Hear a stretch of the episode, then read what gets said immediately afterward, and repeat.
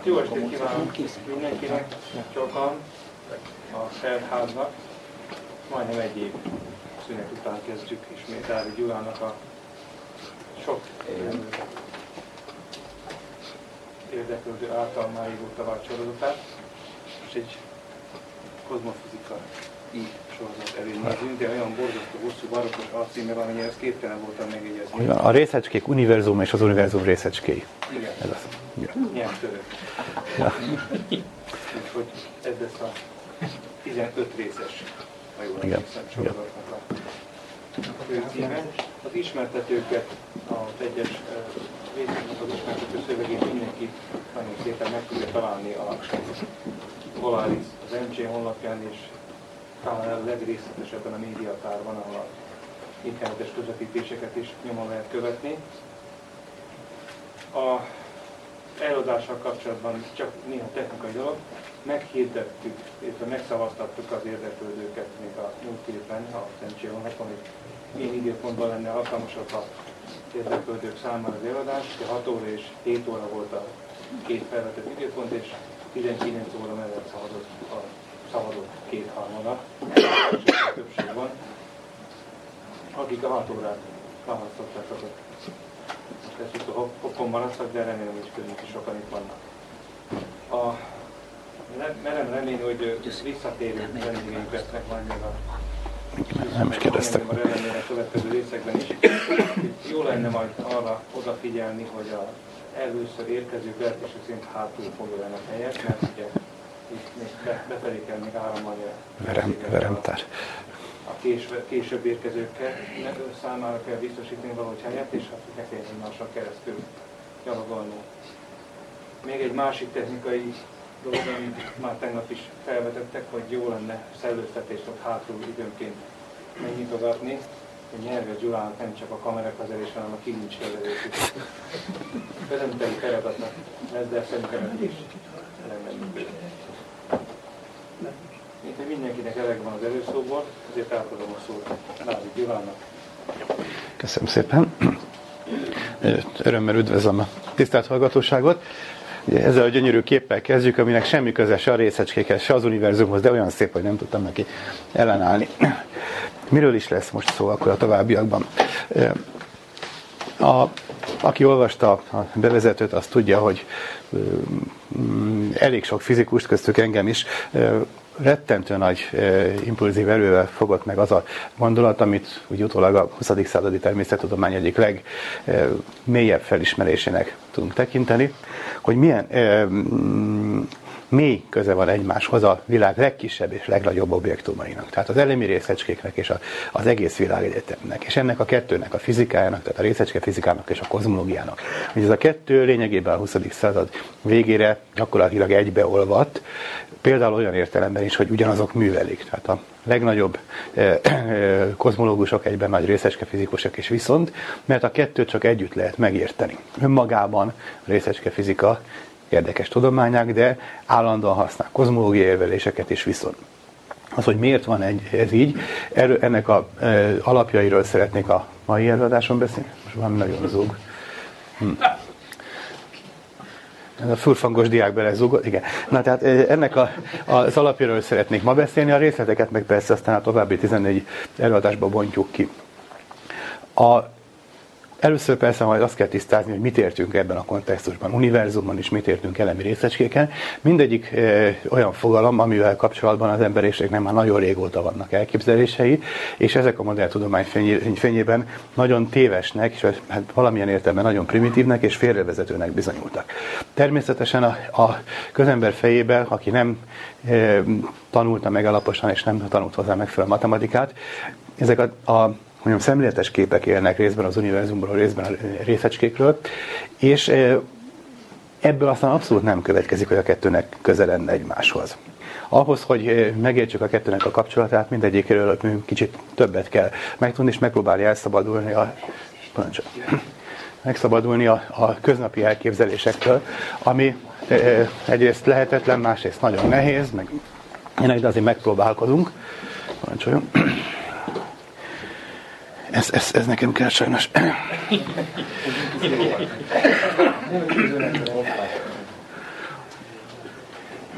Jó? Tehát ö, valamilyen értelemben tisztázni kell a részecskék és a, az univerzum fogalmát, illetőleg ezeknek a fogalmaknak a történetét, és hogy, hogy jutottunk el odáig, amit ma ezekről képzelünk. A következő eladásokban aztán sorra vesszük a különböző fajta elemi részecskéket, ezeknek a tulajdonságaival részletesebben megpróbálunk megismerkedni, és egyben azzal, hogy ezek a részecskék a világegyetem történetének melyik korszakában fordultak elő, mikor kerültek egyáltalán elő. Volt olyan korszak, amikor bizonyos típusú részecskék nem voltak. Például atomok sokáig nem voltak. Amikor egyszer vegyészeknek beszéltem az univerzum történetéről, akkor nagyon szomorúak voltak, amikor kiderült, hogy félmillió évig az univerzumban nem voltak atomok, és akkor nem volt szükség vegyészekre. Aztán még szomorúbbak lettek, amikor kiderült, hogy tíz a harmincadikon évvel az univerzum kezdete után majd már megint nem lesznek atomok, és akkor majd nem lesz szükség vegyészekre. Fizikusokra és csillagászokra. Nem, csillagászok, hát azon eljutott, de fizikusokra mindig szükség lesz, ez kiderült. Ja, tehát a részecskék fizikája és az univerzum fizikája az ilyen értelemben örök, főleg mióta tudjuk, hogy az univerzum végtelen ideig tart, tehát milyen kapálya. Szóval az, hogy milyen részecskék mikor voltak, mennyien voltak és mennyire játszottak fontos szerepet az univerzum adott korszakában, az nagyon érdekes és jellemző. Valamilyen értelemben az univerzum történetek egyes korszakait például az éppen domináns elemi részecskékről szokták elnevezni. Van olyan korszak, hogy lepton korszak, hadron korszak, sugárzási korszak, ezekről majd mind részletesen lesz szó egy-egy előadásban, tehát hogy mikor melyik típusú részecske volt az, ami domináns volt. Mit kell azon érteni, hogy domináns? Mi van, Debi? Jó, csak úgy. Jó. Mit kell azon érteni? Majd erről is lesz szó, tehát az univerzum történetét főleg a... Mégis, a mikrofon kétszeres középre. Középre. Uff. Ide. De sok mondatok van. Jobb számmal mást mondok, mint a bal számmal. Így jó? Most jó? Most jó? Remek. Oké. Okay. Tehát látni fogjuk, hogy az univerzum globális dinamikáját a gravitáció határozza meg, az pedig, hogy a gravitáció éppen milyen, az pedig az, hogy milyen anyag van jelen. És ezek az anyagfajták éppen adott típusú részecskékből állnak, és ezek váltják egymást. Az ember azt gondolná, hogy hát unalmas egy kicsit, egy a részecske, az a részecske, amaz, de amikor aztán kiderült, hogy ezek egészen másképp viselkednek ezek a részecskék, és miközben a globális dinamikába ők beleszólnak, éppen a különböző korszakokból egészen más jellegű helyi folyamatokat indítanak el és játszanak le. Na, ezt kell majd szépen apránként végigbogarászni. A legutóbbi sorozatban történetileg haladtunk végig az univerzum életén, a kezdetektől a még kissé ködös jövőig. Most viszont a részecskék szerinti osztályozásban fogjuk ezt megcsinálni, éppen ezért történetileg nagy ugrások lesznek. Vannak olyan részecskék, amik fontos szerepet játszottak az első egyharmad másodpercben, aztán később a csillagok életébe, aztán később a szupernováknál, aztán később majd valamikor az univerzumnak a, a már emlegetett ködös jövőjében, és közben meg nem voltak annyira fontosak. Tehát egy adott típusú részecskénél nagy ugrásokat kell majd a történetben tennünk. Másrészt viszont bizonyos korszakokban több különböző részecske kölcsönhatása játsza a főszerepet, és ezek a korszakok akkor többször elő fognak fordulni, és a különböző részecskéket együtt kell emlegetni. Tehát ilyen értelemben egy kicsit eklektikus lesz a sorozat, és hát éppen azért próbálok ennyi mindenről beszélni, hogy valami egységes kép próbáljon kialakulni nekiben arról, hogy, hogy milyenek ezek a részecskék, és miért olyan fontosak az univerzum szempontjából. Ugye az ember azt gondolná, hogy hát persze, persze, az olyan triviális gondolat, hogy az univerzum részecskékből áll, hát akkor a kettő valahogy összefügg. A ház téglákból áll, a téglák tulajdonságai valamilyen értelemben meghatározzák a, a házét, adott téglából nem lehet háromszáz méter magas házat építeni, mert a tégla nem bírja el, hát Istenem, több téglából nagyobb ház lesz. Nem ilyen triviális a helyzet itt sem. Már ugye az építészek is tudják, hogy nem így van, de az univerzumban még inkább. Vannak részecskék, és abból egyszerűen nem, nem, nem úgy áll a dolog, hogy sok részecskét összerakunk, és abból kapunk egy univerzumot. A mi univerzumunknak határozott története van, amit a fizikai törvények szabtak meg, és ebben a történetben az adott részecskéknek speciális szerepük lesz. Ahhoz persze, hogy ezt a szerepet megismerjük, ahhoz maguknak a részecskéknek a egymáshoz való viszonyát is meg kell e, e, ismernünk. Korábban a részecskéket teljesen össze-vissza, hát á bé cé rendben írták le, vagy tömegük szerint e, sorba rakva. Amikor én tanultam az egyetemen, akkor még á bé cé-be voltak, mert nem volt köztük rendszer. Most már ismerjük a, valami olyan értelemben a rendszerüket, mint annak idején Mengyelejev a periódusos rendszerbe összerakta az atomok, az elemek rendjét, és akkor lehetett érezni, hogy van mögötte valami rend, valami szabály, valami szerkezet, és akkor ennek alapján jobban meg lehetett érteni az egészet, és aztán persze később ki is derítették, hogy mi van mögötte. Valahogy itt tartunk most, és az elemi részecskéknek most már határozott kontúruk van, mert tudjuk, hogy ez erre való, milyen értelemben, mit, mit tud csinálni bizonyos kölcsönhatásokban, bizonyos folyamatokban, a másik meg másra való. Ilyen értelemben jobban értjük. És ezek, ezek a, a szerepek, ezek valóban lejátszottak, ezeket a szerepeket valóban eljátszották a részecskék az univerzum történetének különböző korszakaiban. Nagyon érdekes az, amit erről már említettem, hogy ugyanaz a részecske többször előfordul, és több, több különböző korszakban játszik főszerepet. Ezt majd látni fogjuk az egyes részecske típusoknál. Na hát akkor próbáljuk végig gondolni először azt, hogy mit, mit tudunk ma az univerzumról, és mit tudunk a részecskékről. Érdekes módon mind a két tudományágban van egy úgynevezett standard modell. Ez részben annak is köszönhető, hogy személyileg részben ugyanazok az emberek űzik a kétféle ipart, ezért hasonló neveket találtak ki. De ez a két modell egymástól függetlenül alakult ki, különböző kutatások volt, tehát csillagászati és általános relativitás elméleti kutatásokból alakult ki az univerzumnak a standard modellje, és a részecskék ütköztetésével, kvantumtér elméleti leírásával alakult ki az, amit az elemi részecskék fizikájának a jelenlegi standard modelljének hívunk. Mind a két standard modellje jellemző az, hogy nem standard. Olyan értelemben, hogy nem állandó, nem olyan, hogy egyszer a szabványügyi hivatal kidolgozta, aztán letették az asztalra, és tessék ennek megfelelően viselkedni, hanem az újabb felfedezések beépülnek. Van egy olyan elfogadott, jelenleg elfogadott keret, ugye, divatos szóval paradigma, tehát amiben bele lehet illeszteni a jelenlegi tudásunk nagy részét. Ez összeállt részecske fizikában például egy nagy, matematikailag nagyon jól meghatározott egységes modellé, amelyet, hogyha bizonyos részecske fizikusokat felébresztenek álmukból, és azt hiszik, hogy vizsgára kell menni, akkor föl tudnak írni azonnal az összes indexig bezárólag. Igaz, hogy ez fél óráig tart, mert olyan jó nagy képletet kell írni, de mindesetre az nem olyan, mint most volt egy ilyen döbbenetes élményem ebben a vizsgaidőszakban, most már nem csak másolnak egymásról a hallgatók a vizsgál, hanem karakterenként másolnak, tehát vonalacska, vízszintes, tehát Nem, nem az, hogy leírognak egy mondatot, és Isten bizony tényleg ez történt. Tehát van egy olyan képlet a kvantummechanikában, amit én így írtak le, és akkor a srác írt, hogy vonal, en betű, kacsacsőr, és így írta a kacsacsőrt. Tehát, Istenem, szóval e, már itt tartunk. Hát nem ilyen ez a képlet, ami a, a jelenlegi részecske fizikának a standard modelljét jelenti, hanem szerkezete van, értelme van, tehát hogyha valaki ezt egyszer megtanult, akkor logikailag rekonstruálni tudja.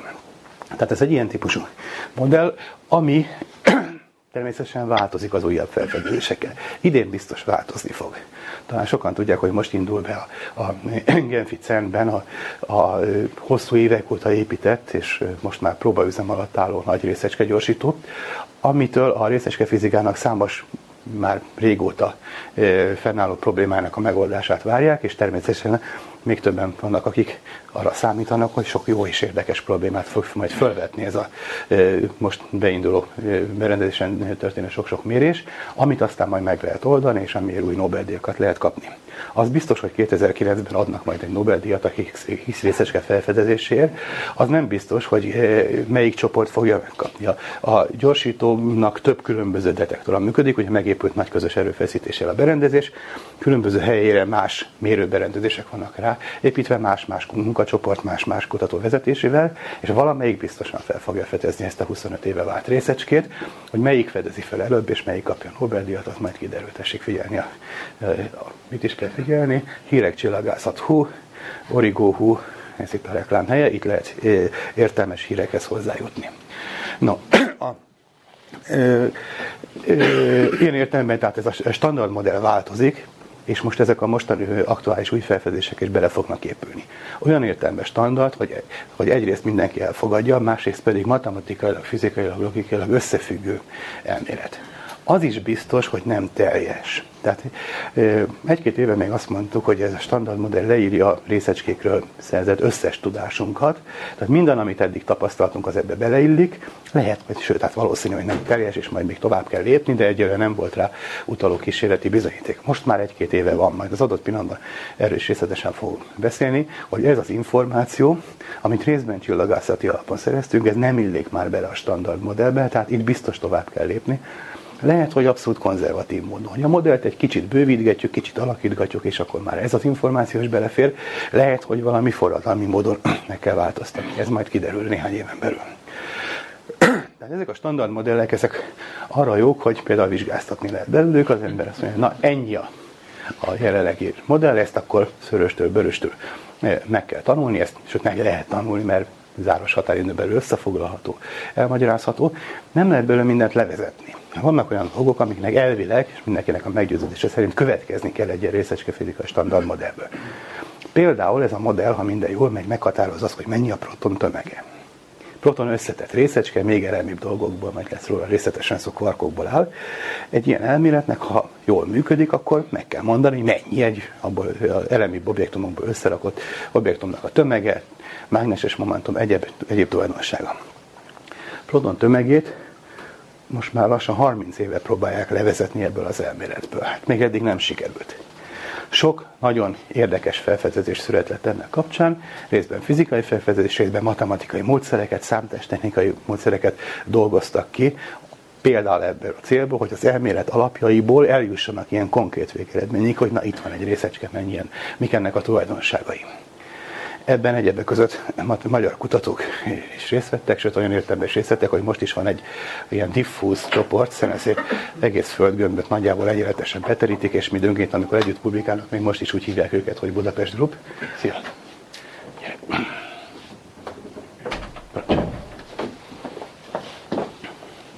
Van még ott hely hátul? Nem biztos, hogy van, Gyuszi. Uff.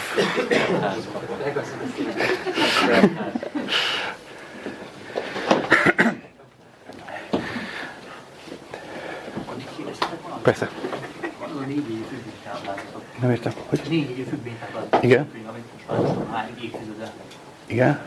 Az évfoknak ilyen kiegészítőt a nagyobb lehet vásárolni. Akkor van a protonszomegép is. Bizonyos.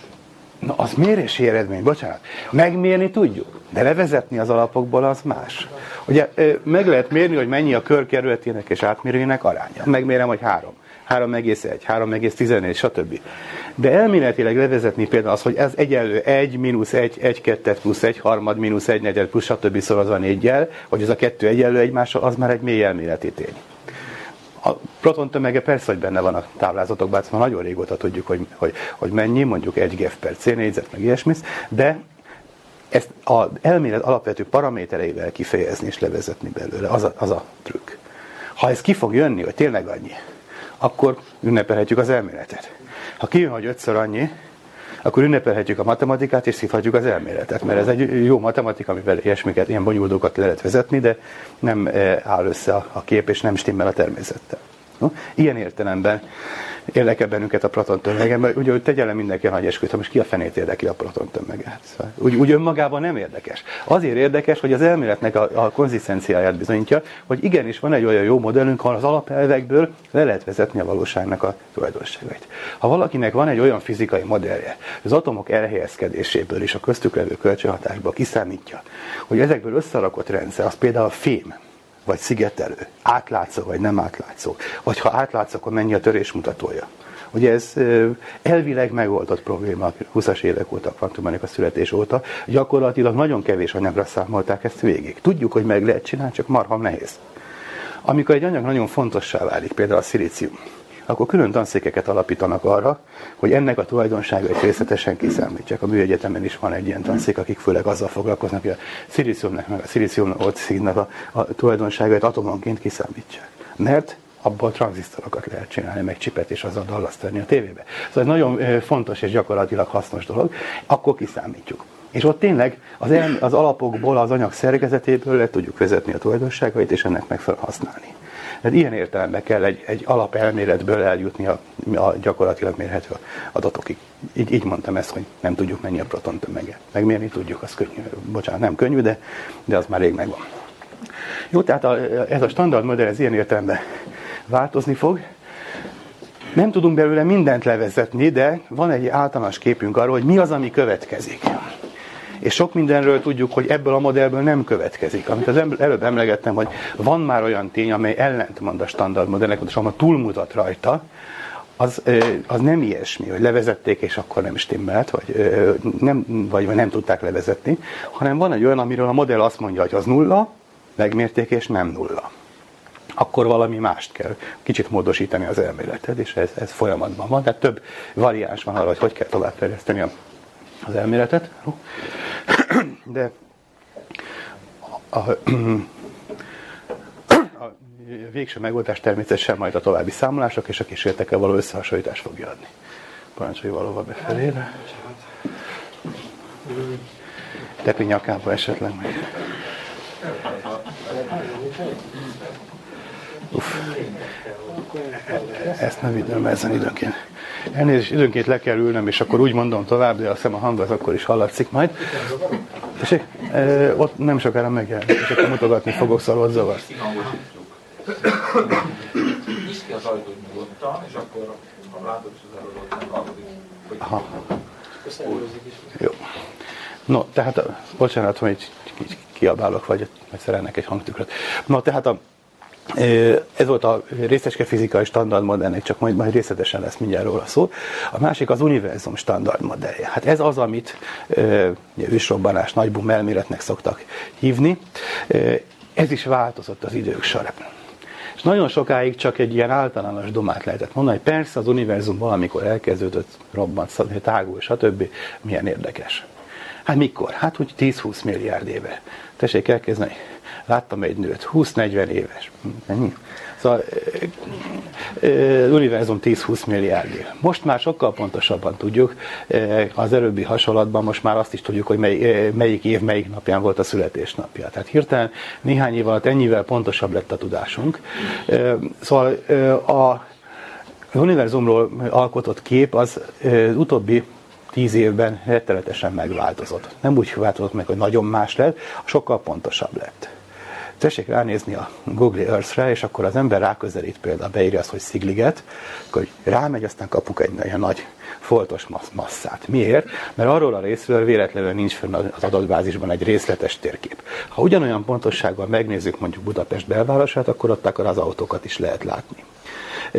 Bizonyos e, tulajdonságokat pontosan e, át tudunk látni, más tulajdonságokat meg nem. E, egy-két év múlva le fogják cserélni a Balaton nyugati részéről e, a e, adatbázisba föltett képet, és akkor majd megláthatjuk azt a nagy e, gesztenyefát, ami alatt a fizikai versenyek szoktak zajlani Szigligeten. Akkor majd annyira pontos lesz a, a kép. Most is van róla a képünk, tehát nem gondoljuk azt a, a Google térképe alapján, hogy azon a helyen a Balaton hullámzik, az sem, hogy ott az Alpok vannak, de a részletek nem látszanak. Valami e, e, ilyen értelemben volt azonos a világegyetemről alkotott tíz-tizenöt évvel ezelőtti képünk a milyenek, milyenkel. A, a körvonalak nem változtak. A részletek sokkal finomabbak lettek, az alapgondolat igazolódott, és az abban szereplő paraméterek, hogy hát valamilyen módon, valamilyen sebességgel tágul az világegyetem, most már nem valamilyen, hanem konkrét számadat van róla. Sőt, már egy százalék pontosságú számadat. Tehát, hogyha jövőben ez a modell továbbfejlődik, és finomítják, meg módosítják, akkor valahogy úgy fog finomodni, mint amikor mondjuk Magellán körülhajózta a Földet. Mi történt? Azelőtt lehetett mindenféle dumálni arról, hogy mekkora a Föld. Kolumbusz előtt is tudták sokan az értelmes emberek, hogy a Föld gömbölyű, nem tudták, hogy mekkora a kerülete. Kolumbusz elindult, és azt gondolta, hogy nem sokára eléri Ázsiát.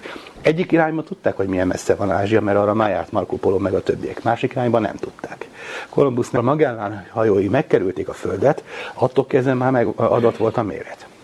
És azóta ez nem változott. Pontosodott. Most már nem azt mondják, hogy nem tudom, tengeri mérföld, nem azt mondjuk, hogy negyvenezer kilométer, nem negyvenezer-hétszázharmincegy egész nyolc, stb. Pontosodott olyan értelemben a dolog, hogy a Föld nem pontosan gömbölyű, ami kicsit lapos, itt dudorodik, ott homorodik, stb. De az alapképlet az, hogy milyen volt, az, az, az megvan. Egyszer az alapparamétereket megmérték, és ezen később már nem lehet nagyon változtatni, finomítani, de az alapstruktúra, a Föld kb. Egy ekkora gömb, az, az marad. Ilyen értelemben az univerzumról az utóbbi tíz évben született egy olyan modell, ami lényegében így leszögezi ennek a paramétereit, mint ahogy amikor a Földről kiderült, hogy mekkora. Ugyanígy az univerzumon tudjuk, hogy hány éves, milyen sűrűségű, milyen anyagból áll, és így tovább. Sok minden finomság, egyéb érdekes dolog kiderülhet. Nagyon nem tud változni ez a kép. Természetesen, ha egy mélyebb modellt építünk alája, akkor a az egész kép az olyan értelemben változik, hogy hát igazából másképp tekintünk rá. De ha azt kérdezzük továbbra is, hogy mennyi idős, vagy, vagy milyen anyagból van, akkor ugyanezt fogjuk kapni. Tessék meg a milyen fizikai történetet gondolom, amikor Newton fizikáját felváltotta a relativitás elmélet. És az általános relativitás elméletből le tudjuk vezetni a bolygók mozgását, akkor dumálnak mindenféle görbült térről, meg egyebekről. De ha megkérdezzük, hogy na jó, és akkor ennek a mozgásnak hatására mennyi idő alatt megy körbe a Föld a nap körül, hát ha jól csináljuk, akkor kijön az a háromszázhatvanöt nap. Ha, ha nem fog kijönni abból, hogy öt év vagy öt másodperc alatt fogja megkerülni az új elmélet szerint a Föld. Amit a korábbi elmélet jól mondott, az ez is jól mondja, másképp interpretálja. Tehát ilyen értelemben a világegyetemnek most már az utóbbi tíz évben szerzett tudásunk alapján megvannak a pontos paraméterei, és ez igazolta azt a standard modellt, ami, ami nagyjából kialakult itt a, a utóbbi ötven évben.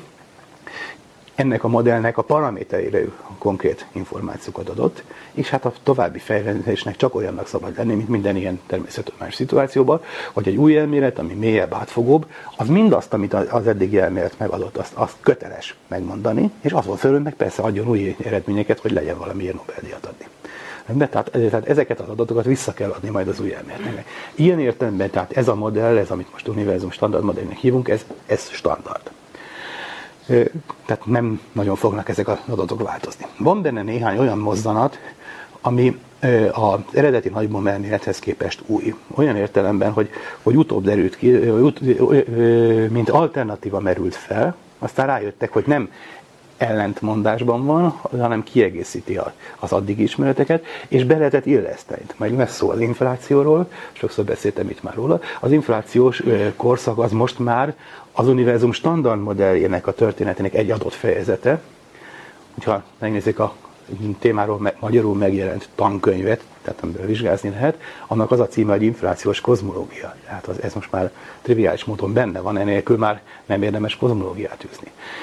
És éppenséggel az infláció lett az a, a része az univerzumnak, ami ehhez a, a mostani, amiről az előbb beszéltem, ehhez a precíziós kozmológiához hozzájárult. Ha belevesszük az univerzum történetébe ezt a, a korábban nem feltételezett és később beleillesztett történetet, akkor tudjuk úgy végigszámolni számítógépekkel az univerzum történetét, hogy kijön belőle mindaz, amit a mai világban látunk, és amit a, illeszteni lehet a méréseket és az elméletet, és akkor egy egységes és viszonylag pontos, numerikusan is pontos képet tudom kapni. Tehát egy, egy ilyen korábban alternatívának számított modellt, azt beépítettek, és az most már benne van a, a standard modellbe. Benne vannak most már ezek a bizonyos számadatok, amiket az előbb említettem, ami, amik korábban csak olyan hozzávetőlegesek voltak, most már a standardhoz hozzátartozik az, hogy igen, és akkor ennek a négy százaléka ilyen, huszonnégy százaléka amolyan, hetven valahány százaléka pedig amaz a fajta anyag. Most már kell be is jöhetsz. És már, már itt is lehet. Jó, és akkor ez a univerzum standard modellje ilyen értelemben, tehát akkor a csillagászati tudásunkat is tartalmazza. Na és akkor most jön az a, a, az alap dolog, amiről itt végig szó lesz, hogy ez a két modell, miközben kidolgozgatták őket, szorosan összefonódott. A két modell információnak egy része onnan származik, hogy összehasonlították a másik modellről.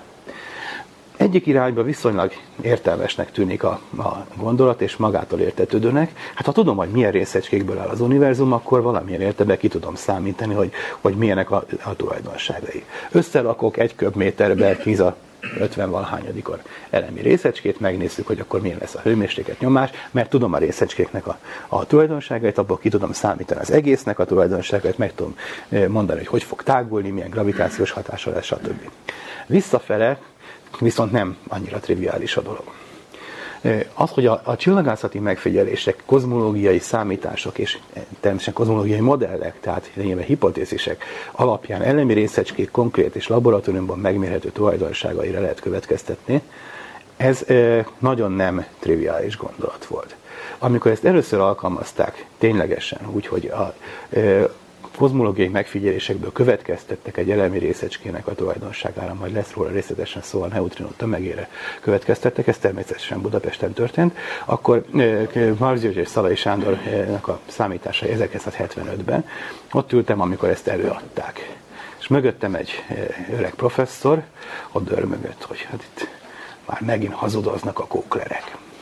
Mert az a gondolat, hogy professzor még él, ezért nem említem a nevét. Tehát a, az a gondolat, hogy, hogy ilyen gödös dolgokból, mint a kozmológia, és hát ez, hogy tágon, meg mi volt a Bumm, meg hogy csinálta, ebből arra következtetni, amit keményen laboratóriumban, fehérköpenyben meg lehet mérni, hogy egy részecskének ennyi, meg ennyi a tömege, hát ez olyan nonsensnek tűnt, ilyen varázslás jellegűnek. Mert éppen azért, mert akkoriban a kozmológiát még nem tekintették komoly tudományának. Hát ez valahol ott a, a misztika, a filozófia és a matematika mindegy, mindegyik olyan furcsa dolog. Ennek a határán volt. Lehet róla beszélni, meg, meg hülyeségeket filozofálni, de hát úgy se tudja senki se ellenőrizni, mert ki volt ott a Nagy Bumm idején, meg egyebek. Nem, nem lehetett erre ezt, ezt komolyan venni, legalábbis a, a, hogy kell mondani, az akkori standardtudósok szerint. Hát... fejjel kell rendelkezni, ami meg van mérve, az, az meg van mérve. Amúgy a Nobel-díj bizottság is nagyjából így működik, nem tudom, figyelték az utóbbi ötven évben a tevékenységét. Ha, fel, ha megmértek valamit, akkor kiadták egy-két éven belül érte a Nobel-díjat. De felfedeztek egy részecskét, amit húsz évvel azelőtt elméleti alapon megjósolt valaki. Aztán valaki megmért. Tehát nyilván a, a történetileg úgy volt, hogy a, az elméleti jóslat alapján több kutatócsoport a világ számos táján nekiállt, és megpróbálta a részecske gyorsítók paramétereit úgy beállítani, hogy megmérjük, megtaláljuk azt a részecskét. Az egyik csoportnak sikerült. Végül is esetleges, mindegyik nagyon okos emberekből áll, de, de hát valamelyiknek éppen sikerült. Az az illető rögtön megkapta a Nobel-díjat. Az elméleti tudós, aki ezt megjósolta, hogy van ilyen részecske, és ilyen tulajdonságokkal rendelkezik, az jó esetben húsz évvel később kapta meg, amikor már nagyon érett, ha a Nobel-díj bizottságnak szerencséje voltak, az illető meghalt, és a halottaknak nem adnak Nobel-díjat. Ugyanis úgy állnak hozzá, hogy amit megmérhetek, az megvált, az egy szilárd tény, be lehet írni a függvénytáblázatba. A, amit meg jósoltak, hát Istenem, hát lehet, hogy másképp is meg lehet azt jósolni, lehet, hogy így is interpretáljuk, úgy is, hát, hogy ilyen ködös hülye elmélet. És ezért nem adták érte. Pedig gyakorlatilag hát azért mérték meg, azért álltak be a paraméterekkel a gyorsítók úgy, hogy azért keresték azt a részecskét, egyáltalán azért e, tudtak róla, hogy ott van valami, amit keresni kell, mert az elmélet e, így összeállt. Ezzel nem szidni akarom a kísérletieket, nagyon sok kedves jó ismerősöm van, akik kísérleti fizikusok, és nagyon tisztelem őket azért, amit tudnak csinálni. Csak ilyen értelemben az, hogy, a, hogy e, mi az, ami fizikai tény, és mi az, amit elfogadunk, és amit díjazunk. Ilyen értelemben például egy Nobel-bizottságnak nagyon konzervatív kockafajú az ízlése. Ugyanilyen volt annak idején ennek a professzornak, és egy, aki ugye elméleti fizikus, de azt mondta, hogy hát az, az, az, hogy ilyen ködös dolgokból következtetünk, még akkor is, ha megmérik a következtetésnek az igazságát, és tényleg annyi, hát az nem, nem igaz, hogy a kozmológiából lehet következtetni erre. Most már nagyon megváltozott a helyzet. Most már annyira összefonódott a kétféle téma, hogy szinte triviális, hogy egy részecske fizikai gondolatot úgy próbálnak ki, hogy ha, igen, ha ilyen objektum létezik, vagy ennek a részecskének olyan tulajdonságai vannak, amit feltételezünk, tegyük bele a kozmológiai modellekbe. Először a standard kozmológiai modellbe.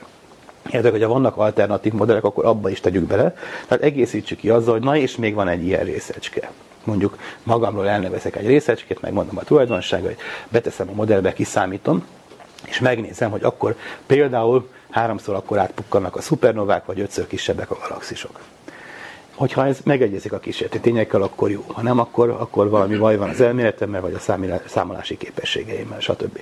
Tehát az már egy magától értetődő dolog most, lényegében a kilencvenes évektől kezdve, hogy a részecske fizikai gondolatoknak a természetes gyakorló pályája az univerzum.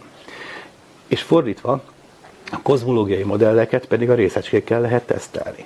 Egy kozmológiai modellből kiszámítjuk például, hogy ha, ha ilyen meg ilyen módon tágult a világegyetem, akkor mennyi héliummag jött létre az első három percben. Ha nem annyi, mint amit láttunk, ugye ez a, ez a részecske tulajdonsága is múlik, akkor nem stimmel a kozmológiai modell. A kettő ennyire összefonódott. Most egyrészt ez olyan értelemben is jó, ugye mindenki tudja, hogy Magyarország nem fog részecske gyorsítót építeni, legalábbis akkorát, mint ott Genfben van. Egyebek között nincs rá elég pénz. Másrészt például nem fog elférni. Következő generációs részecske gyorsító valamivel nagyobb lesz, mint Magyarország. A még következő generációs Kína világűrbe kell felépíteni. Hogy ki fogja összeadni rá a pénzt, az majd még további tárgyalások kérdése. De, de a, minél nagyobb energiákat akarunk elérni, annál nagyobb gyorsító kell. Legalábbis amíg valami vadi új ötlet nem jön, az ötlet már megjött adott alkalommal, majd elmesélem, hogy hogy lehet ilyen pici részecske gyorsítót építeni. De szóval az még nagyon odébb van. Mindesetre eddig az volt a tendencia, minél nagyobb energia, annál nagyobb gyorsító.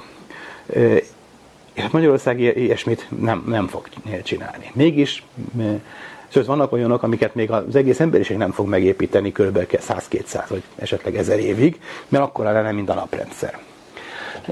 Mi a teendő ilyenkor? Hát ha nem a e, hagyományos értelme vett kísérletet végezzük el, azaz összerakjuk a berendezést, végrehajtjuk azt a fizikai folyamatot, amit vizsgálni e, óhajtunk, megméricskélünk mindent, és összehasonlítjuk az elmélettel. Ennek megfelelően módosítjuk az elméletet, újból kísérleteket tervezünk, újból összerakjuk. Hát ha ez nem megy, mert egyszer nem bírjuk a kísérletet elvégezni, akkor meg kell nézni, hogy hát ha természet megcsinálta magától. A történelemben ez gyakorlatilag mindig így van, kivéve amikor egyesek Kambodzsába elkezdenek kísérletezni az emberekkel, de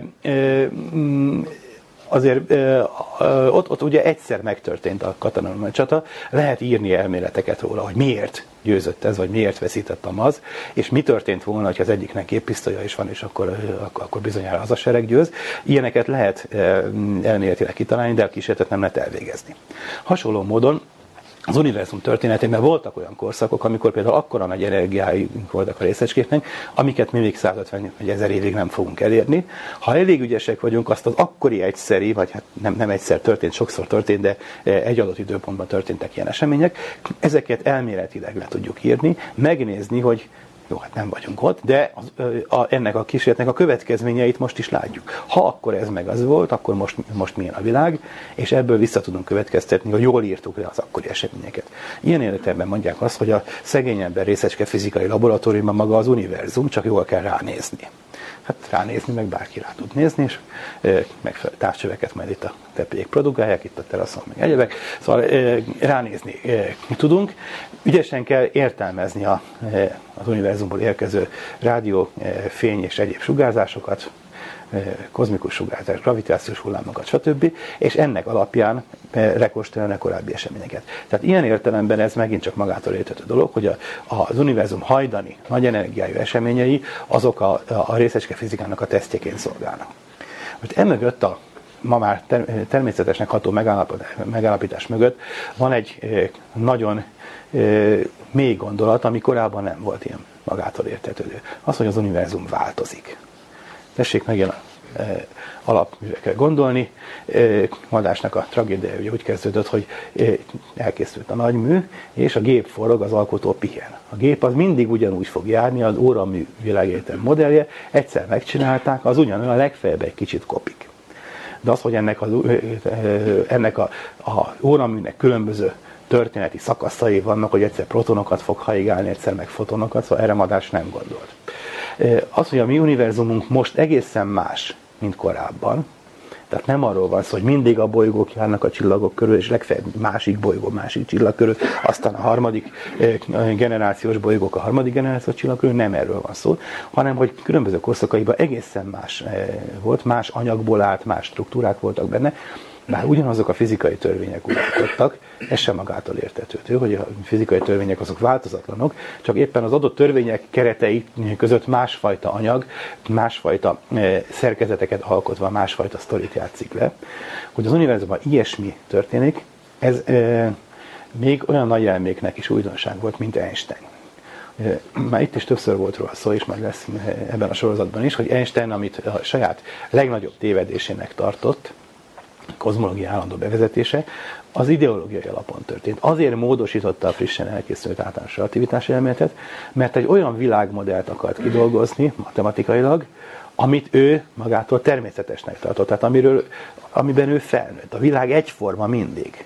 Jó, járnak itt körbe-körbe a bolygók, mint az órában a fogaskerekek, de azért az óra nem mászik szét, és nem fog kitágulni, és nem alakul át autóvá, bár most már transformereket nézve, Isten tudja, de szóval nem, nem, nem fog mássá átalakulni. Az óra az óra marad. Ez a, ez a modell nem akart kijönni az ő elméletéből, ezért az elméletet addig módosította, amíg kijött belőle. Később aztán kiderült, hogy ez így nem stimmel, aztán még később még izgalmasabb dolgok derültek ki róla. De a lényeg az, hogy az eredeti, a változatlan világegyetemnek a képe, az nagyon régóta fennállt. Érdekes módon a... a... Mi van, Tepi? Állandóan mutogatnám. Na, tehát a... azt hiszem, hogy hülyeségeket beszélek, mert... Jaj, majd mindjárt felállok egy kicsit. Na, hoppá, most szakad le a mikrofon. No, tehát ez a hajdani világ, ez, ez más volt, és az, hogy az univerzumnak így története van, ez a, ennek a bizonyos Nagy Bumm kozmológiának a, a, a következménye. Addig ezt nem gondolták. De azt akartam az előbb még mondani, bocsánat, még mielőtt itt másba kérdezenénk, hogy az a látszólag drasztikusan más világkép, amit például a vallások mondtak, hogy az világegyetem egyszer elkezdődött, mert teremtették, és egyszer vége lesz az ítélet napján, az ö, lényegében nem különbözik ettől a, a, az óramű jellegű modelltől. Mert az órát egyszer meg lehet csinálni, és akkor attól kezdve jár egyformán, amíg egyszer csak szét nem szedik. Mert tehát ebben a modellben belefér az, hogy van egy kezdő, meg egy végpontja, de az egészen más jellegű végpont, mint egy evolúciós, egy, egy történetében változó és más-más fejezeteken átmenő univerzumnak a, a, a, a történetének a kezdő és esetleges végpontja.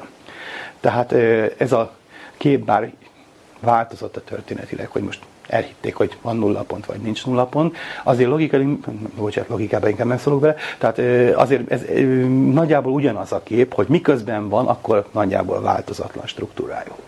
És ezt a képet változtatta meg a Nagy Bummnak a felfedezése, amiből kiderült, egyszerűen fizikai számításokkal, hogy ha a világunk ma ilyen, és igaz az, hogy az univerzum tágul, akkor korábban nagyon másnak kellett lenni. És utána ezt a gondolatot végigvéve sikerült részleteiben is rekonstruálni ezt a történetet. Nézzük meg egy kicsit részletesebben, hogy mit fedeztek fel, és hogy, hogy raktuk össze ezt a modellt. Egy pillanat, hol kell ezt begyújtani.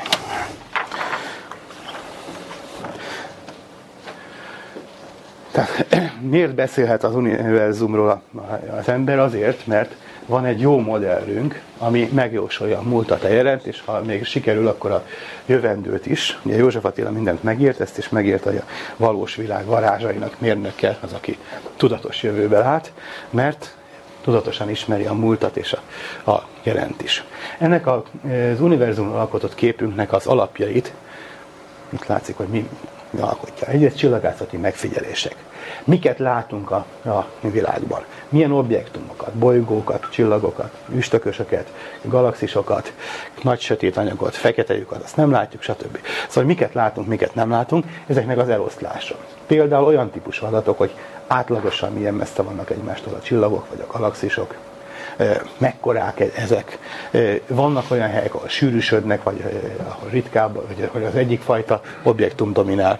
Milyenek a tulajdonságai, átlagosan mekkora egy csillag hőmérséklete, stb. Egy alapvető csillagászati tény, amiről itt mindjárt részletesen fogunk beszélni, az univerzum tágulása. Ez az, amiről, amire korábban nem gondoltak. Mit kell még betenni egy ilyen modellbe? A Földön megismert fizikai törvényeket. Ez megint magától nem, nem magától értetődő. Például a görögök világképében volt a földi fizika, meg az égi fizika, ami egészen más volt. A Földön például megálltak a testek, a meglökön megáll, és a mozgatásához erőkkel, ilyen volt az arisztotelészi fizika. Sok időnek kellett eltenni, amíg Galilei meg Newton rájött arra, hogy a természetes dolog a mozgás, és valami extra dolog az, ami a Földön elgurított köveket megállítja. Viszont az égen egyenletes körmozgás volt a magától értetődő a köröknek. Egészen más jellegű volt a földi és az égi fizika. Az, hogy a Földön megismert fizikai törvények alkalmazhatók az univerzumra, nagyon távoli objektumokra, Ez új gondolat volt, és sokáig nem magától értetődő. Talán, mert itt is többször elmondtam, de vannak új arcok, azt a történetet, hogy a, valamikor az ezernyolcszázas évek közepén egy filozófus leírta azt az állítást, hogy olyan tudomány, hogy asztrofizika definíció szerint nem létezik. Ehhez képest éppen most buktattuk meg valakit belőle. Na mindesetre az asztrofizika nevű tudomány azért nem létezik, mert a fizikusok megvizsgálják az objektumokat, és a csillagokhoz nem lehet oda menni, hogy megvizsgáljuk, megmérjük a sűrűségüket, meg egyebeket. Most az a furcsa, hogy akkor, amikor ezt mondta, akkor már létezett a színképelemzés, csak ő nem tudott róla, és arról sem tudott, hogy a színképelemzés egyebek között arra alkalmazható, hogy a távoli csillagoknak a fényének az analizásával rájöjjünk arra, hogy milyen anyag van ott, milyen hőmérsékletű, milyen tulajdonságú, és így tovább. Tehát időnként az ember meggondolja, hogy a, a, a, ilyen állításoknak higgyen. Na, az derült ki, és ez nem triviális, előre nem lehetett kiokoskodni, hogy a csillagokban levő atomoknak a világítása, stb. És ennek következtében az onnan érkező fényt pontosan ugyanazok a fizikai törvények írják le, mint amit itt a laboratóriumban látunk. Éppen ezért lehet rájönni arra, hogy milyen anyagokból vannak a csillagok, mert hogyha itt a Földön beszórom a konyhasót a bunzenlánkba, és megnézem, hogy milyen szép sárgán világít, és látom a csillagnak az ott színképvonalat, akkor rájöhetek, hogy nátrium van benne, sőt, ugye most már nem csak csillagnál, hanem az egyik csillag környékén keringő bolygónál is rájöttünk, hogy nátriumból álló légköre van, és akkor pont úgy világít az egész légkör, mint a Rákóczi út. Tehát e, e, ugyanazokat a fizikai törvényeket alkalmazzuk. Mik ezek a fizikai törvények? Hát most ezek már ilyen nagy elméletekben rendeződtek össze, kvantumelmélet, relativitás elmélet, a legáltalánosabb fizikai elmélet az a termodinamika, aztán vannak ilyen konkrétabbak, hogy a részecskefizika, meg plazmafizika, meg egyéb, tehát bizonyos fajta anyagokra vonatkozó törvények. Ahol ezek az anyagok előfordulnak az univerzumban, tapasztalatunk szerint ott ugyanazok a törvények érvényesek, mint a Földön. Van még néhány filozófiai hipotézis, amit beteszünk a modellünkbe, azt mondtam, vagy igaz, vagy nem. Az egyik mindjárt ez, hogy, hogy a világ anyagi egysége. Minden, mindenhol ugyanazok a fizikai törvények érvényesek, ez egy hipotézis, és az előbb említett tények igazolják. Azt jelenti, hogy mindenhol ugyanazok az elemi objektumok, ugyanazon fizikai törvények, ugyanazon szerveződési elvek alapján szerveződnek össze. Ebből nem következik, hogy mindenhol ugyanaz van, de ugyanazok a szabályok magyarázzák az objektumoknak a létét. Földön nincsenek fekete lyukak, legalábbis eddig még nem voltak, de a Földön ismert fizikai törvények segítségével tudjuk azokat is megmagyarázni. Van még egy olyan dolog, ami nagyon érdekes, és ami eredetileg egy matematikai egyszerűsítő hipotézis, pontosabban még eredetileg filozófiai elv volt, Giordano Brunótól származik, azért hívják kopernikuszi elvnek, ez a kozmológiai elv. Ugye Bruno, amikor rájött arra, hogy a, a világ az nem véges és kristályszféra határolja, és bevezette a végtelent, ő nagyon öntudatosan csinálta, még versben is megírta, hogy az ég, égen szárnyaimmal büszkén szállok, kristályégbolt nem szab nekem határt, stb. Megírta, és akkor bevezette a végtelent. Kicsit túlzásba vitte ezt a demokratikus hipotézist, azt mondta, hogy a világban mindenhol egyenletesen vannak kis fénypontok, amik csillagok, amik olyanok, mint a nap. És természetesen mindegyiknek vannak bolygói, és mindegyiken ott állnak az emberek, és fölnéznek, és ugyanolyan világot látnak maguk körül. Tehát ez pillanatnyilag nem tűnik igaznak, legalábbis a kis zöld emberkék és a mindenhol egyforma bolygók azért, azért pillanatnyilag másképp gondoljuk. Tehát megint csak az ilyen típusú filozófiai elveket egy kicsit túlzásba is lehet vinni. Döbbenetes módon ez a hipotézis később, mint matematikai hipotézist ért vissza, mert egyszerűbb a modelleket végig számolni, ha azt mondjuk, hogy mindenhol egyforma. Tessék arra gondolni, hogy mennyivel egyszerűbb egy gömbbőjű ruffinak a leírása, mint egy nyuszi léggömbnek, vagy egy ilyen kutyával összehajtogatott léggömbnek. Itt dodorodik, ott homorodik, ott farka van, stb. Szóval kicsit bonyolult a leírása matematikailag. Gömb, na, megadom a sugarát, aztán csókolom, készen vagyok, abból már mindent ki lehet számítani. Ilyen értelemben úgy gondolták, hogy na jó, először nézzük a legegyszerűbb modellt, ami ilyen értelemben gömbbőjű. Tehát mindenhol egyforma. Kiderült, hogy ez jó modellje a világnak. Mire kiderült, hogy nem egészen jó modellje, ez a huszadik század vége, hanem a gömbön kicsit rücskök vannak, szóval iciri-piciri különbségek vannak, addigra már eljutott odáig a fizika, hogy meg tudja magyarázni, hogy miért vannak rücskök, mekkorák, sőt ezekből, ebből a rücskösségből, tehát a kozmológia alapelvtől való eltérésből lehet következtetni egy csomó érdekes paraméterre, például arra, amit az előbb emlegettem, hogy az univerzum életkorára ilyenekre.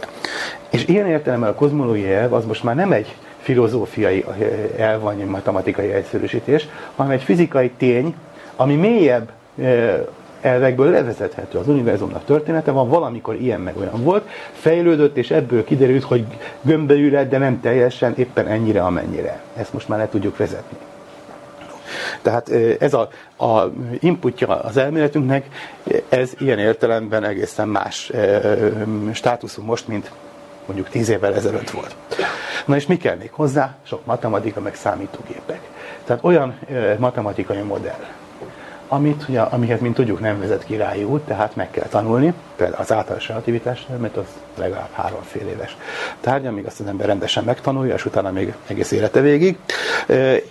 És persze olyan számítógépek, amik elég nagy kapacitások, hogy be lehet rakni ezeket a, a modelleket.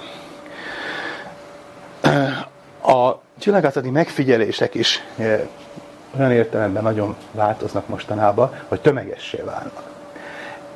Egyre nagyobb mennyiségű információ érkezik, és ennek a feldolgozása is egyre több számítógépet igényel, egyre nagyobbakat. Talán hallottak arról, én is itt sokat beszéltem az utóbbi öt évben, folyt a Sloan Digital Sky Survey, tehát az északi égömbnek a feltérképezése. Öt év alatt rengeteg információt gyűjtöttek össze, úgy szokták mondani, hogy ha mindegyiket kiírnák cé dére, akkor megtölteni ezt a sok cé dé, megtölteni ezt a termet. Tehát külön programokat és algoritmusokat kellett az kidolgozni, hogy hogy kell búvárkodni egy ekkora adathalmazba, hogy az ember ne, ne, ne kell mindig órákat a homokórát nézni, hogy előjön már valami adat. Most épül egy újabb berendezés, az oda öt-hat év alatt kicsit fejlődött a technika. A következő masina, ami azt hiszem jövőre indul, három hét alatt összegyűjt annyi információt az égboltról, mint ez, a, ez öt év alatt ez a berendezés. Természetesen nem teszi elavultá ezt, mert már rengeteg érdekes információt tudtunk eddig is kideríteni. Sőt, azért tudták megtervezni a következő berendezést, mert ennek az adatai alapján tudjuk, hogy mit kell keresni és hogy kell keresni. De ilyen hatalmas ütemben fejlődik a, a, a tudomány. Most később elképzelni, hogyha ezt a berendezést járatják néhány évig, akkor hány szobát fognak megtölteni a cé dék, vagy ott Isten tudja, miféle információhordozók, amin összegyűlik a rengeteg adat a világéletemről. Úgy kell majd a következő évek, évtizedeknek az elméleti modelljét kidolgozni, hogy ez mind beleférjen, ezekkel a finom részedekkel mind összhangban legyen. Szóval a számítástechnikának a fejlődése is mindenképpen hozzájárul ahhoz, hogy ezek a modellek egyáltalán kezelhetők legyenek. Na, nézzük meg az alapvető tapasztalatot, tényt, és ez az univerzum tágulása. Ez annyira fontos, hogy még a fizikus nótában is benne van, tágul a tér, befogadni világ nagy eszemet, így szól a fizikus nóta. Alaptény az, amit ugye Hubble fedezett fel ezerkilencszázhuszonkilencben, hogy a távoli objektumok távolodnak tőlünk. Természetesen nem a távoli csillagok távolodnak tőlünk. Éppen tegnap láttam az Origo egyik fórumában, ahol ugye eszik egymást a fanatikusok, szóval az egyik cím az, hogy miért is vörösebbek a, a távoli csillagok, nem vörösebbek. A távoli csillagok azok nem vörösebbek, a távoli galaxisok vörösek. Ugye nem árt, hogyha az alaptényekkel tisztában vagyunk. Tehát mi sem Hubble arra jött rá, hogy ha messzi galaxisokat látunk, akkor azok távolodnak tőlünk, mégpedig a sebességük nagyjából arányos a, a tőlünk mért távolsággal. Ez merész extrapoláció volt annak idején. Ha az ember egyenes arányosságra gondol, akkor egy olyan koordinátorrendszert képzel ide, erre rajzolom a sebességet, erre a, a távolságot, és akkor itt van egy egyenes. Hát így néz ki egy egyenes arányosság. Hogyha ezt mérésből akarom megcsinálni, akkor valahogy fölveszem a mérési adatokat, itt egy pötty, ott egy pötty, ott egy pötty, és akkor összekötöm egy egyenessel. Most ehhez képest Hubble-nak itt mindenfele voltak pöttyök, durván szóval akár egy kört is illeszthetett volna az adatokra, de hát ő egyenest illesztett rá, és hát mindig jól csinálják, később aztán bebizonyosodott, hogy tényleg a méréseket pontosítani kellett, és hogyha tovább folytatták a görbét, tehát ennyire jó voltak adatai, hogy odáig folytatták, akkor egyre jobban kijött az egyenes. És természetesen van hozzá képest egy kis szórás. Tehát ez a Hubble törvény. Az ember azt gondolná, hogy ezzel a, alap, ezzel a helyzettel visszatért a réges-régi Kopernikusz előtti világkép, amikor mi vagyunk a világ közepe. Galaxisok mind nagyon utálnak bennünket, és azért szaladnak. De ez, egy, ez a kép, ezzel a képlettel kiegészítve egy nagyon demokratikus utálatot jelent. Ha akár melyik megfigyelőnek a szempontjából nézem meg a világot, hogyha itt vagyok én, azt látom, hogy te arra mész megfelelő sebességgel, ő meg arra megy megfelelővel, átülök a másik megfigyelőnek a koordinátorrendszerébe, akkor ennek a sebességnek a negatívjával fogok én errefelé mozogni, a két vektorból meg ki tudom számítani, hogy te hozzád képest ő mekkora sebességgel mozog, és csodák csodájára te is azt látod, hogy mindenki tőled fog távolodni. És ha átülök az ő, meg a még negyedik, meg ötödik, meg egyéb megfigyelőnek a koordinátorrendszerbe hasonlóképpen fogom látni. Ez kizárólag akkor van, hogyha a képlet így néz ki. Hogyha itt például há szor er négyzet lenne írva, akkor már nem igaz. Akkor lenne egy kitüntetett pont, amihétől távolodnak a többiek így, és a másik megfigyelők más látnának. Lehet egy kicsit még lazítani a dolgot anizotróp módon, hogy bizonyos irányokba gyorsabban szaladnak, másik irányba lassabban, de ez kiderült, hogy ez nem így van, tehát ez különböző irányok is egyenértékűek. Hát visszaállt a demokrácia, a Hubble törvény az mindegyik megfigyelő számára egyformán igaz. Na most jön a kritikus tény, ezt a sztorit is sokszor elmondtam már, most nemrég újból levetítették valamelyik tévébe a Woody Allennek az Annie Hall című filmjét, ott gyerekkorában ő valahol Brooklynban a hullámvasút alatt Woody Allen, és ott szomorkodik nagyban, hogy kérdik, hogy mi baj van, hát most olvastam, hogy a világegyetem tágul, és akkor Brooklyn is tágul, és én is tágulok. Most a világegyetem az ugyan tágul, de Brooklyn és Woody Allen nem tágul, a helyi objektumok nem tágulnak, a helyi objektumokat lokális kölcsönhatások tartják össze. A naprendszer sem, a Föld sem tágul, a naprendszer sem, és a, a galaxis sem. Illetve, hogyha ne adj Isten kiderül, hogy a naprendszer tágul, az nem emiatt, nem a kozmikus tágulás, hanem valami más helyi okból történik. Ilyen értelemben, tehát a világegyetem tágulás az nem a fényképek nagyításához hasonlít. Lerajzoljuk részletesen, hogy hogy is néznek ki. Tessék elképzelni, itt egy fénykép van, benne két galaxis, és köztük van mekkora távolság. Hogyha a világegyetem úgy tágulna, mint hogy a fényképet nagyítjuk, akkor lenne itt egy kétszer nagyobb fénykép, kétszer nagyobb távolságban lennének ehhez képest, itt kétszer messze vannak a galaxisok, de mindegyik kétszer ekkora. Ugyanazt a képet látnánk nagyjából, csak más méretben. Ezzel szemben valójában az történik, hogy a galaxisok mérete marad, csak a köztük levő távolság nőtt meg. És akkor a két kép már másképp néz ki. Éppen ezért nem úgy kell érteni a világegyetem tágulását, mint hogyha egyszerűen csak a fényképen nagyítanánk. De sokkal drasztikusabb lesz a dolog, hogyha visszafele játsszuk le a filmet. Képzeljék el ugyanezt a nagyítást most visszafele kicsinyítve. Ha visszamenjünk egy korábbi időpontra, akkor amikor a képkocka fele akkora volt, akkor két fel akkora pötty van, de ugyanolyan arányban vannak egymáshoz képest. Ha viszont ezt a képet fordítjuk meg, akkor korábban az ugyanolyan méretű galaxisok egymáshoz közelebb voltak, és elérkezünk visszafelé egy olyan pillanathoz, amikor ezek összeértek. Még korábbra visszamenve már egymásba hatoltak. És hát akkor már biztos mindenféle disznóságok történnek, csillagok ütközése, meg egyebek. Most a történet nem abba az irányba megy, hogy ha azt mondjuk, hogy erre múlik az idő, akkor is azt kell mondanunk, hogy korábban nem ilyen volt a világnak az általános képe, hogy a nagy űrben szanaszét elszólt galaxisok, és köztük a nagy semmi, hanem egy ki lehet számítani a tágulás üteméből, hogy mikor, valamikor régebben az anyag egy folytonosan összemaszatolt masszát alkotott, ami nem vált szét galaxisokra. De legalábbis valami egészen másféle állapotban volt, mint most. És ebből a képből, ebből a tapasztalatból következik, hogy az univerzumnak változó állapota van, története van, nem volt mindig ugyanolyan, mint most. És éppen ezért a tizenkilencedik századi tudománynak a nagy felfedezése, legnagyobb felfedezése Darwinnak az evolúciós elmélete, ilyen értelemben itt is alkalmazható, nem úgy, hogy a különböző világegyetemek versenyeznek egymással, egymással a táplálékért, hanem úgy, hogy van egy globális evolúció a világegyetem történetének a változása, és ebbe be lehet illeszteni az egyes tudományoknak az evolutív fejezeteit. Tehát például a planetológiát, hogy hogy alakulnak ki a bolygók, vagy a csillagát, hogy alakulnak a csillagok, a későbbi generációs csillagok miért különböznek a korábbiaktól. Belélik az, hogy egy-egy bolygón hogy fejlődhetne ki az élet, meg egyebek. Olyan értelemben is beleillik, hogy most már eljutottak odáig a modellek, hogy az univerzumnak a globális történelemkönyvéből abból ki tudjuk számítani azt is, például az olyan részleteket, hogy az egyes anyagfajtákból mennyi van a világban. Tehát például, hogy miért van több szén, mint urán. Meg tudjuk mondani, hányszor több szén van, szénatommag van az univerzumban, mint a mint uránatombak. Miért olyan gyakori a szén és az oxigén, és akkor miért valószínű az, hogy az idegenek, akikkel találkozni fogunk, azok is szénből, meg oxigénből, meg hidrogénből épülnek föl, és nem ezüstkezű aranylábú fiúk lesznek, ahogy lányok, azok az illetők. Tehát a biológiához keretfeltételeket szolgáltat például az univerzumnak ez a története.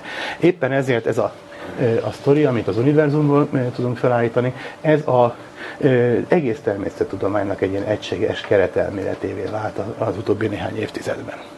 De kezdetben tehát volt a sűrű, forró, homogén ősmassza, majd a részleteket, ezt meg fogjuk beszélni a következő adásokban, az úgy, elegánsan úgy kell mondani, az ősi tűzgömb, amelyben mindenféle elemi részecske rohangászott. Miért is? Ha visszamegyünk itt a sztoriban, ütközik az anyag és egyre sűrűbb lesz, ezt tudjuk a köznapi tapasztalatból is, összesűrített anyag felgyorsul, benne a részecskék mozgása, melegebb lesz. Ezek szerint valamikor ez a sűrű anyag, ez forró volt, és gyorsan távolt, ezért hívjuk ezt az egészet nagy bumnak. Most maga ez a e, magyarul használt kifejezésű ősrobbanás, az, az rettenetesen félreérthető. Nem tudom, talán többen látták, amikor a az Origóban valamikor a nyáron volt egy ilyen interjú, hogy vendégünk az ősrobbanás. Hasonló. Én, én voltam a tolmás. És akkor ö, rögtön azzal kezdtük, hogy ne úgy hívjuk, hogy ősrobbanás, mert nem az az igazi neve, hanem az, hogy nagy boom. Ugye angolul Big Bang volt. Ö, eredetileg Fred Hoyle, aki az elmélet ellenfele volt, csúfolásként találta ki azt, hogy, nagy, hogy Big Bang. Ugyan már ti olyan hülyeségebe hisztek, mint a Big Bang. És akkor mondták, hogy tényleg igazad van, hát mi ilyesmiben. Amikor már komolyabb lett az elmélet, akkor kiírtak egy pályázatot, hogy találjunk már neki valami komoly nevet. És érkezett azt hiszem hétszáz valahány furcsa dolog, például Isten kozmikus kezdőrúgása, meg ilyen érdekes nevek. Aztán végül maradtak a Big Bangnél, mint a legjobban kifejezeni. Most magyarra azonnal lefordították nagy bumnak, és akkor jött a ugyan már, hogy lehet ilyen hülyeségeket beszélni, ez komoly tudomány akartok lenni, és akkor egy kompromisszum, aki ez fizikus, aki meg akarta tartani a lényeget, a lényeg az volt, hogy erről, amit korábban burzsúá áltudománynak tartottak, arra egyáltalán beszélni lehessen magyarul, mondta, hogy na jó, hát akkor csináljunk egy kicsit komolyabb kifejezést, így lett az ősrobbanás. Ezt már, már rábólintottak, hogy ez már beillik a marxizmusba, és akkor lehet róla beszélni. Na most nagyon nem illik be, nem a marxizmusban, hanem a, a fizikában nem illik be. A robbanás az milyen? Erről a szóra, hogy ősrobbanás emberek az jut eszébe, ott a nagy semmi, közepén itt van egy kis gömböc, és egyszer csak azt mondja, hogy bum, és elkezd tágulni. Megy szanaszét, rendben van. Egyrészt ott van körölte továbbra is ez a nagy semmi. Hát minden második nap fölteszik a Origo fórumain azt a kérdést, hogy és mi betágul bele? Nincs körölte tél, amiben betágulna, csak ezt nehéz elképzelni. Sőt, nem lehet elképzelni. Másrészt, akkor mi, mi, mi történne? Lennének ilyen szahonolista repeszdarabok, akik a leggyorsabban szaladnak szanaszét, tessék egyiknek a helyébe kézen magunkat, repesztjük így a nagy semmit, nagy gyorsasággal megyünk, és körülöttünk, mögöttünk itt van a, a, a gömb a, a többi szétrepülő repeszdarabbal, lassúak itt mögöttünk, ennek ha hátranézünk, akkor ott van sok valami, előttünk a nagy semmi. Tehát vannak kitüntetett darabok, amik egészen más környezetbe érzik magukat. Miközben az egész elmélet arról szól, hogy mindegyik objektum egyforma helyzetben van. Nincs szélső, amelyik előrepesztene a semmibe. Tehát a robbanás szó az rettentően félrevezető. Ugye ilyenkor szokták elmondani azt, hát én is kénytelen vagyok elmondani megint azt a hasonlatot, hogy képzeljük el a felfúvódó lufit, a lufinak a felszínén vannak mondjuk mágszemek vagy katicabogarak, ki miféle kísérleteket akar elvégezni, és amikor a lufit fölfújják, ezek egymástól mintávolodnak. Na most minek a modellje ez? A lufi felszínét kell elképzelni az egész világegyetem modelljének, és csak a felszínen lehet méricskélni. Nincs arról szó, hogy ez az egyik katica meg a másik katica, a gömbnek a e, túlsó oldalán, itt a lufin keresztül tudna egymással kommunikálni, csak a felszín az, ami van. És akkor, amikor fújják fel az egészet, akkor ö, mindegyik távolodik egymástól, és nincs központ, akitől az összes többi távolodna. Mindegyik egyforma. Ez nem robbanás, nem olyan, hogy az egyik katicától elszaladt a többi. És vannak leggyorsabban futó katicák. Nincs szélső katicabogár. Természetesen az ember ezt úgy képzeli el, hogy háromdimenziós térben van benne az a kétdimenziós lufi. Most hiába mondom, hogy tessék eltekinteni a harmadik dimenziótól. Meg tessék elképzelni, hogy olyan lufit, ami nem gömbölyű, hanem végtelen, ez már még nehezebb, szóval ezt a kettőt együtt elképzelni nem tudjuk. de ilyen értelemben akár a lufis hasonlat, akár a robbanás szó félrevezető. Az emberi agynak, hogy kell mondani, korlátai vannak, bizonyítókat nem bírunk elképzelni. Viszont az emberiség az ravasz módon kifejlesztett új érzékszerveget. Mint annak idején, van egy érdekes hasonlat arra, hogy miért nem értjük a kvantummechanikát, arról szól, hogy vannak olyan ősi egysejtőek, amik nagyon okosak és egymással beszélgetni tudnak, de két érzékszervük van, a hőmérsékletet meg a savasságot tudják érzékelni. Ha oda mennek egymáshoz, akkor ez itt forró és savanyú. Meg mondjuk azt is érzi, hogy szúrós. És akkor utána az egyiknek véletlenül kifejlődik a látószerve, aztán mondja, hogy láttam valamit, ami fehér. Hm? Mi ez? Hát olyan, mint a hó. Ez szerint hideg. Nem, nem volt hideg, hanem meleg. Akkor még mondod, hogy olyan, mint a hó. Próbálják egymást győzködni, és aztán például az egyik ilyesmiket magyaráz, hogy és akkor láttam, hogy elment az egyik a másik előtt. Mi az, hogy előtt? Ezt nehéz úgy elmagyarázni. Hát közben volt, és akkor ez, ez volt hozzám közel. De akkor hogy érezted a másikat? Nem éreztem, láttam. De mi az, hogy láttad? Hát, ak- akkor érezzük a másikat, amikor összeérünk. Nem bírják elképzelni. Aztán magyarázza, hogy volt valami, ami forgott, és az egyik fele fekete volt, a másik fehér. De akkor átalakult hóból korombá. Nem, az ugyanaz az objektum volt, csak hol ilyen, meg hol olyan. Nem bírják elképzelni. Ezt a, a, aki kitalálta ezt a hasonlatot, természetesen egy Amerikában szokott magyar fizikus volt, ezzel elmagyarázta azt, hogy miért nem értjük a kvantummechanikát, és büszkék lehetünk rá, de mármint arra, hogy nem értjük, mert most már értjük, hogy miért nem értjük. De e, utána mi történt? Hát később ezeknek az egysejtőknek az utódai kifejlesztették a, a szemet, és kifejlesztették az idegrendszert, ami fel tudja dolgozni ezeket az újfajta vizuális információkat. Tehát itt most senkinek nem okoz gondot, amikor azt mondom, hogy a hol túlsó oldala, és akkor ott az ilyen színű, meg olyan színű, mindenki bólint, persze ő is látott már ilyet. Hasonló a helyzet, hogy nem értjük a kvantummechanikát, vagy nem értjük a görbült teret. Következik-e abból az eddigiekből az, hogy majdani néhány százmillió évvel későbbi utódainknak, majd ami négy szeme lesz, és azzal öt dimenzióban fognak látni, és vidáman érzik az elektron hullámokat, mint a, mi, mi a vízhullámokat, érezni fogják a görbült teret. Nem ez történik, ugyanis a biológiai evolúciónak számos ö, ö, funkcióját már átvette a kulturális evolúció. Nem biológiailag fogunk alkalmazkodni ehhez a, a új és eddig nem látott világhoz. Ugye, tessék elkezdeni, hogy valaki véletlenül mutációval olyannak született volna, hogy az elektron hullámokat érzékeli, viszont ezeket a makroszkopikus dolgokat nem. Nem stimmeltek volna neki azok a, majd a részecskéknél majd erről lesz szó, tehát azok, azok a tulajdonságok, ahogy az elektron mozog. Tehát például egyszerre két résen megy át, meg egyebek. Az emberben vannak ilyen beépített ötletek arra, hogy hogy is néz ki egy objektum. Hát például folyamatosan mozog a térben. Itt van, aztán itt van, itt van, és ha később azt látom, hogy itt van, akkor bizonyára közben valahol itt is volt. És például egyszerre csak egy helyen van, vagy, vagy nem fog körbefolyni engem. Ez honnan származik? Hát majom őseink ültek a fán, és látták, hogy itt egy sárga folt, itt egy sárga folt, itt egy sárga folt.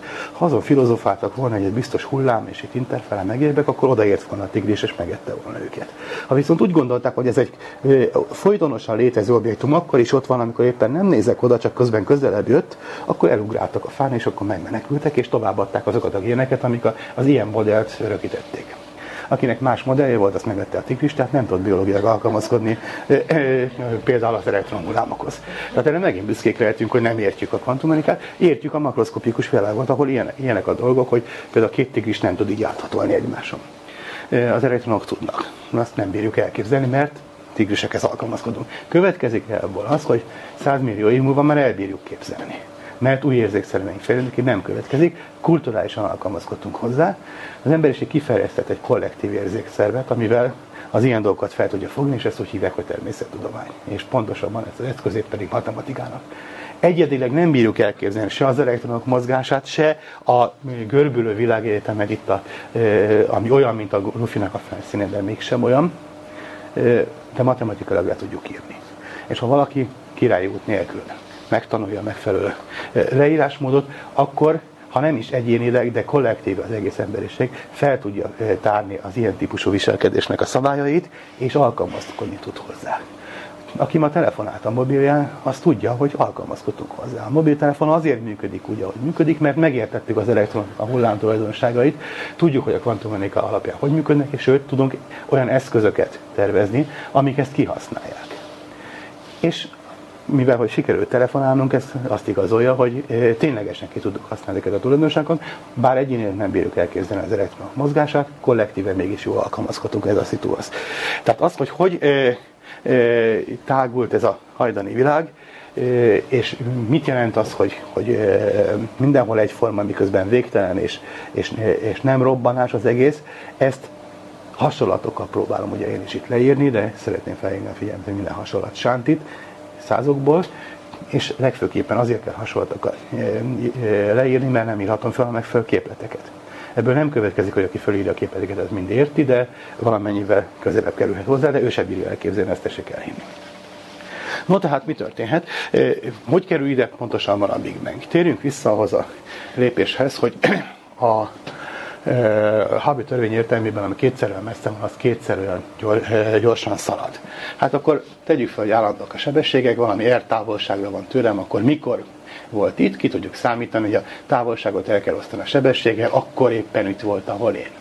De ami kétszer olyan messze van, az kétszer akkora sebességgel szalad, tehát kétszer akkora távolságot kell kétszer akkora sebességgel elosztani, és ugyanannyi idő jön ki rá. És ami háromszor olyan messze volt, negyvenkétszer olyan messze volt, arra is ugyanaz.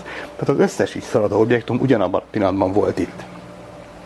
Na most ez a számolás ez közvetlenül nem érvényes, mert hát ki mondta azt, hogy állandó sebességgel mozognak, hogy a igaz, hogy általános iskolában már eltörölték a kicsit bonyolult, vagy a középiskolában kicsit bonyolultabb mozgásokat, állítok, most fogják el, eltörölni a szabadesést, és ezentúl már csak az egyenes vonal egyenletes mozgást lehet tanítani.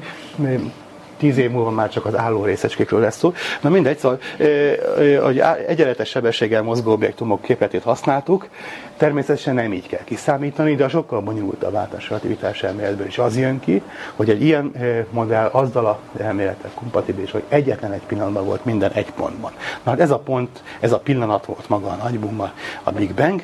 A pontos mérések, amik kb. kétezer-kettőben jutottak el az adathoz, azt mondják, hogy ez, ez a száz millió években akarjuk elmondani, akkor százharminchét-szer száz millió év, és ennek minden fizikus örömmel a százharmincötös számot nagyon szeretik. Rögtön itt egy dologra szeretném felhívni a figyelmet, hogy a, a Föld életkora az négy egész hat milliárd év, ami összemérhető a világegyetem életkorával. Korábban úgy gondoltuk, hogy hát a világ az olyan istentelen, végtelen, meg egyebek, és hát abban valami kis porszemecskék vagyunk térben, időben. Térben tényleg a Föld az méretben majd, majd nagyon pici a világegyetemhez képest. Időben a Föld életkora az univerzum eddig életkorának az egyharmada. Tehát azért ez már nem piskóta, ez összehasonlítható, szóval kozmikus e, méreteke. Én inkább úgy mondanám, hogy az univerzum nagyon fiatal. Tehát, hogy elbírjuk kézzel, mi történt a Földön négy milliárd év alatt, hegyek, gyűlöttek, stb. És alig háromszor annyi idő, egy ilyen komplet világegyetemnek a legyártásához is elég volt. Így szokták feltenni mindig azt a kérdést, hogy mi volt a Nagy Bumm előtt. Ugye, ilyen közönség előtt szégyellem a kérdést részletezni, mert már itt is sokszor elmondtam, de ugye egyrészt Szent Ágoston már megválaszolta a kérdést, meg kell értenünk, hogy az idő kezdete előtt nem volt idő. Neki bólintott, betanulták, de azért meg nem érzi az ember, úgyis Isten igazából. A kérdés matematikailag tökéletesen azonos azzal, hogy mi van az északi sarktól északabbra. Föld bármelyik pontján azt mondják az embernek, hogy menjen egy métert északra, akkor tudok lépni egy métert éjszaka, kivéve az északi sarkon. Ugye ott, ott erre menjek, arra menjek, nem találom. Magának az északabbra fogalomnak nincs értelme azon a ponton. El lehet képzelni, hogyha valaki nagyon ragaszkodik filozófia alapon arra, hogy mindenképpen mindenhol van északabbra, azt mondja, hogy bizonyára az északi sarkon oda van ragasztva a földhöz egy másik gömb, oda megyek, és akkor lehet tovább menni arra északabbra. Nyilván ebből az következik, hogy akkor végtelen sok föld van egy összeragasztva. Én nem zárom ki ezt, én még nem jártam az északi sarkon, bár éppen ma reggel megnéztem a Google Earth-be, és nem volt ott ilyesmi, szóval nem valószínű. Ha valaki ragaszkodik filozófiailag egy ilyen gondolathoz, hogy ami, ami egy fogalom, ami itt alkalmazható, az mindenhol alkalmazható legyen, akkor ilyen abszurd dolgokhoz tud eljutni. Ugyanúgy az, hogy a, a, mi volt a Nagy Bumm előtt, az matematikailag tökéletesen, tökéletesen analóg ezzel a kérdéssel. Az egy másodperccel ezelőtt című fogalom, az mindenhol alkalmazható, kivéve ott a nulla környékén. Mondok egy olyan típusú hasonlatot, vagy nem is hasonlatot, ami ugye a matematikai modellt, ami, ami valamennyire megnyugtató, megnyugtató lehet filozófiailag, aki ez így még nem nyugtatott meg eléggé. Tessék elképzelni egy félegyenest. Ugye mi az innentől megy így arra fel a végtelenbe. Csippentsük le az első pontját. Tehát mondhatjuk azt, hogy nézzük a számegyenest az összes pozitív számmal. A nulla nincs benne, mert az ugye ez nem pozitív szám. Melyik ennek a legelső pontja? Nincsenek legelső pontja. Mondok egy tetszőlegesnek kicsiny számot, egy milliómot, hát azelőtt is volt valami, az egy milliómodnak például a fele az előbb volt. Akkor mondasz egy még kisebb számot, egy milliárdot, hát annál is volt műkorában. Nem tudunk mondani legkisebbet, mindegyik esemény előtt volt másik. Ha így képzeljük az univerzum történetét, a nullától a végtelenig, de a nulla nincs benne, akkor megszabadulunk attól a problémától, amiben sokan bele szoktak akaszkodni, hogy hát nem lehet kezdet a világnak, mert minden eseménynek kell okának lenni, és az okának időben meg kell előznie. Hát egy ilyen félegyenes világegyetemben, ahol az időtengely az a nulla fölötti eseményekből áll, akkor minden esemény előtt volt másik. Nem volt legelső esemény. A nulla pont, ami a legelső lenne, az nem tartozik bele a halmazba. Ilyen értelemben a nagy bumm az nem létezik, az nem része a világegyetemnek. Minden eseménynek volt oka. Más kérdés, hogy az idő arra fele valahogy sűrűbb, tehát az a egyre rövidebb számokkal kell, kisebb számokkal kell jellemezni, de ettől még e, ugyanolyan, matematikai mondják, hogy nyílt halmaz, nincs, nincs széle, szélső pontja. E, matematikusabb elméket ez filozófiailag megnyugtathat. Lehet szépen aludni utána. No, nézzük egy kicsit a történetet, hogy miért, mit, mit tartozik a standard modellhez. Tehát először ezeket a laikus kérdéseket meg kell válaszolni, hogy mi volt előtte, meg hogy kell elképzelni a, a, a tágulást. Sokáig csak ilyesmikből állt a, a nagy bumm történet. Tehát ugye először ezerkilencszázhuszonegyben számolta ki Friedman azt, hogy a Einstein gravitációs egyenletéből következik a világegyetem tágulása. huszonkilencben felfedezte Hubble a galaxisok tényleges tágulását, néhány évvel később elfogadták. Einstein, aki annak idején Friedmannak a dolgozatát eldobta azzal, hogy marhaság, a Hubble törvény felfedezése után elment Amerika, beszélgetett Hubble-val, és megegyeztek, hogy oké, okay, így van, és nyilvánosan elismerte, hogy tévedtem, tényleg így van, a világegyetem tágult, tehát hamarosan átment a, a köztudatba. De sokáig csak ilyen geometriai modell volt, nem vették komolyan, nem, nem e, próbáltak összefésülni a fizika egyéb törvényeivel. ezerkilencszáznegyvennyolcban jutott eszébe Gamovnak, aki körülbelül három Nobel-díjat érdemelt volna, de egyet sem kapott meg.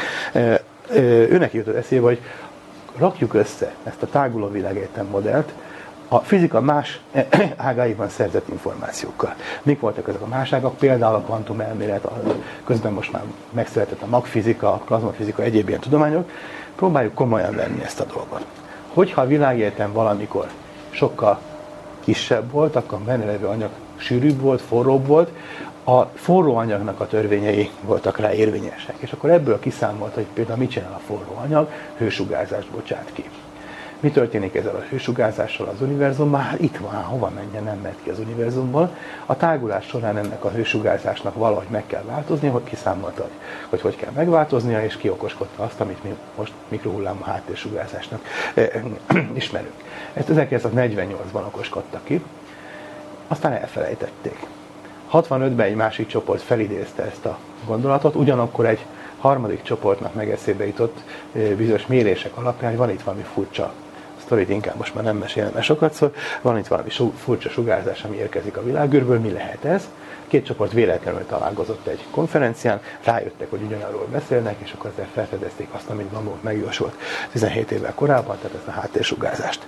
Azaz, valóban igaz az, ez volt a kísérleti bizonyíték, hogy a világ valamikor más állapotban volt, olyan forró plazma állapotban, ami ezt a forró hősugárzást kibocsátotta. Ez nem a galaxisoknak, meg a csillagoknak a pontszerű forrásokból érkező fénye, hanem az egész univerzumot egyenletesen betöltő forró plazmának a fénye. Ez a rettentő nagy különbség. Most is érkezik fény a világűrben, de egy-egy pontból, közben meg ott a nagy sötét. Annak idején az egész egyenletesen ki volt töltve és, és fény lett, mert maga a mindent betöltő anyag egyformán forró volt. Hát a világ valamikor másfajta állapotú volt, mégpedig homogén, egyenletes eloszlású volt. A tavalyi Nobel-díjat azért adták ki, most nem tavalyi, hanem kétezer-hatos Nobel-díjat azért adták ki, amikor ennek a sugárzásnak a finomabb részleteit megmérték a, a nyolcvanas évek végén, kilencvenes évek elején műholdakkal, ennek a mérésnek a, a tervezői és kiértékelői kapták a Nobel-díjat. Maga a mérés hét percig tartott, és előtte húsz évig kellett várni, amíg fölölték a szondát. Ez, ez már maga a Nobel-díjat érdemel. Majd erről a legközelebbi előadáson részletesen szól a háttérsugázás információiról. Mindenesetre a Az, hogy valamikor forró volt az univerzum és homogén, ezt ezóta lényegében a hatvanas évek óta tudjuk. És hogyha ezt a filmet most nem visszafele fordítjuk, játsszuk le, hogy összezsugorodik az anyag és fölmelegszik, hanem előre, akkor a forró táguló anyag lehűl és érdekes tulajdonságot mutat. Olyan, mint amikor kitágítjuk a vízgőzt egy, egy edényben, forró vízgőz volt benne, húzom ki a dugattyút, az anyag hűl és cseppekre szakadozik. Kicsapodik a víz, és akkor az anyag már nem lesz egyenletes eloszlású. Egyik helyen levegő van, másik helyen meg egy vízcsepp. Struktúrák alakulnak ki. Az univerzum történetében is ez, ez volt a, a, a sztorinak a következő fejezete, és ennek a felismerése volt a, ami szintén Gamovnak és Weinbergnek, meg másoknak a, a nevéhez fűződik. Ez volt a következő nagy etap a modellnek a kifejlesztésébe, hogy a táguló univerzumban struktúrák alakulnak ki. Ezek a struktúrák korábban nem voltak ott, és maga a tágulás, meg az anyagnak a tulajdonságai megszabják, hogy milyen struktúrák, mekkorák, milyen eloszlásban, hogy jönnek létre. Ezekről részletesen elszól, ezekről a struktúrákról. Például először hadronok jöttek létre, aztán atommagok, aztán még később atomok, csillagok, galaxisok, bolygók, fizikusok, meg egyéb ilyen összetett struktúrák. Tehát a, hát ami meg a hátra van. Tehát a struktúrák azok nem maguktól és nem mindig voltak ott, ezek is a történetbe illeszthetők, és ha jól játsszuk, vagy jól rekonstruáljuk a történetet, akkor ezt mind el, le tudjuk vezetni, ki tudjuk számítani. A tulajdonságait és tehát az, hogy mekkora, hol vannak, milyenek. Na most hogy is megy ténylegesen ez a tudományos rekonstrukció? Ugye inputként berakjuk a fizikai törvényeket, bizonyos számadatokat, például mennyi az elektromos töltés egysége, mennyi a fénysebesség, mekkora a proton tömege, előveszik a függvénytáblát, stb. Ezeket mind berakjuk a számítógépbe, és outputként megkapunk például olyan függvényeket, hogy hogy változott a hőmérséklet az időben. Hogy hogy esett le az univerzumnak a hőmérséklete az idő függvényében. Most a háttérsugárzás kettő egész hét Kelvin hőmérsékletű. Mekkora volt vajon az első másodperc végén, és mekkora lesz majd száz milliárd év múlva? Ilyen típusú függvényeket. Megkapjuk azt, amiről az előbb beszéltem, a struktúrák történetét. Mikor jöttek létre az első atomok? Milyenek voltak? Egy köbméterben hány atom jött létre? Ezek később hogy változtak? Tehát ilyen típusokat. És ha jól számolunk, akkor le tudjuk vezetni a jelenlegi univerzum tulajdonságait. Mekkora objektumok vannak? Vannak benne csillagok? Égnek-e még a csillagok, vagy már mind kialudt? Természetesen, ha az jön ki a modellbe, hogy az összes csillag már rég kialudt, akkor valahogy nem stimmel, akkor nem a mi univerzumunkat sikerült modelleznünk, akkor itt valami nem volt jó az inputnál, vagy elromlott a számítógép, vagy Windows volt benne, stb. Szóval így le lehet vezetni a, például olyan információkat, amiről az előbb már beszéltem, hogy kémiai jelnek gyakorisága. Hányszor több szénatom van a világban, mint uránatom, stb. Ezt összehasonlítjuk a tapasztalattal, és akkor így korrigáljuk a modellt. Ez az a, a korrekciós folyamat, ami elindult a hatvanas években, amikor először, először vették komolyan a, a modellt, és látványos sikereket ért el lényegében kétezerre. Most már nagyon pontos, százalékpontosságú eh, modellünk van, ami a jelenleg ismert világegyetemnek a tulajdonságait visszaadja. Ez az, amit ma a kozmológiai standardmodellnek tudunk nevezni. Na és akkor itt van, hogy mi is ez a rekonstruált történet. Most csak nagyon röviden, és az egyes korszakokról később részletesen lesz szó. Ugye kezdetben van a nagy bum, és itt vannak az egymást követő korszakok. Ar- arra múlik az idő. Tessék úgy elképzelni, hogy itt a nagy bum nincs az elején, ez az a bizonyos fél egyenes, amivel a nullát lecsippentettük. Az egyes korszakok azok úgy néznek ki, mint egymást követő felvonásai egy ilyen hosszú szappanoperának, és mindegyik korszak sokkal-sokkal hosszabb az előzőnél, ezt nyilván nem lehet így lerajzolni, tehát valamiféle torzított léptékben van. Ugye ez a korszak az néhány százmilliárdszor hosszabb, mint az előző korszak, meg ilyen apróságok vannak benne, ez kicsit nehéz lerajzolni. Kezdetben volt a kvantumgravitációs korszak, erről nem tudunk semmit, és erre nagyon büszkék vagyunk. Ugye ezt még sokszor fogom mondani, de az, hogy, mi, hogy miért vagyunk büszkék rá, az azért, mert tudjuk, hogy miért nem tudunk valamit. Hát egyrészt tudjuk azt, amivel beszéltem, hogy miért nem értjük a kvantumelméletet. Tudjuk azt, hogy miért nem értjük az általános relativitás elméletet, amit miért nem látjuk szemletesen. Most miért nem értjük a kettőnek az egyesítését? Azért, mert az még nincs. Miért nincs? Mert a két elmélet már nagyon szép és nagyon átfogó és nagyon hogy kell mondani, szóval kerek és, és önmagában jól megálló elmélet, a kettő nem tud vegyülni egymással, nem tudjuk őket matematikailag összeegyeztetni. Nagyon más matematikai modellre és más fizikai fogalmakra épülnek. Tudjuk azt, hogy a kettőnek együtt kell leírni a valóságot, de nem bírjuk elképzelni, hogy hogy. Itt van hát a fiatalabbakat, hát a fiatalabbaknak hajrá, itt nyitott a pálya. kétezer-ötvenkettőben adják ki az első Nobel-díjat a sikeres kvantumgravitáció elméletért, már lehet kezdeni rajta dolgozni. Ha nem is a jelenlévők, de esetleg a fiaik, ezt a lányaik, bocsánat, ezt, ezeket a Nobel-díjakat megszerezzék a kvantumgravitációért. Már vannak ötletek. Ilyen nagy vastag könyvek jelennek meg kvantumgravity címmel, ami pont azt jelenti, hogy még nem tudunk semmit, mert mindenki össze-vissza locsakat, mindenfélét. Vannak már elvetélt ötletek. Tehát annyit legalább tudunk, hogy bizonyos típusú triviális kutatási irányok nem fognak működni.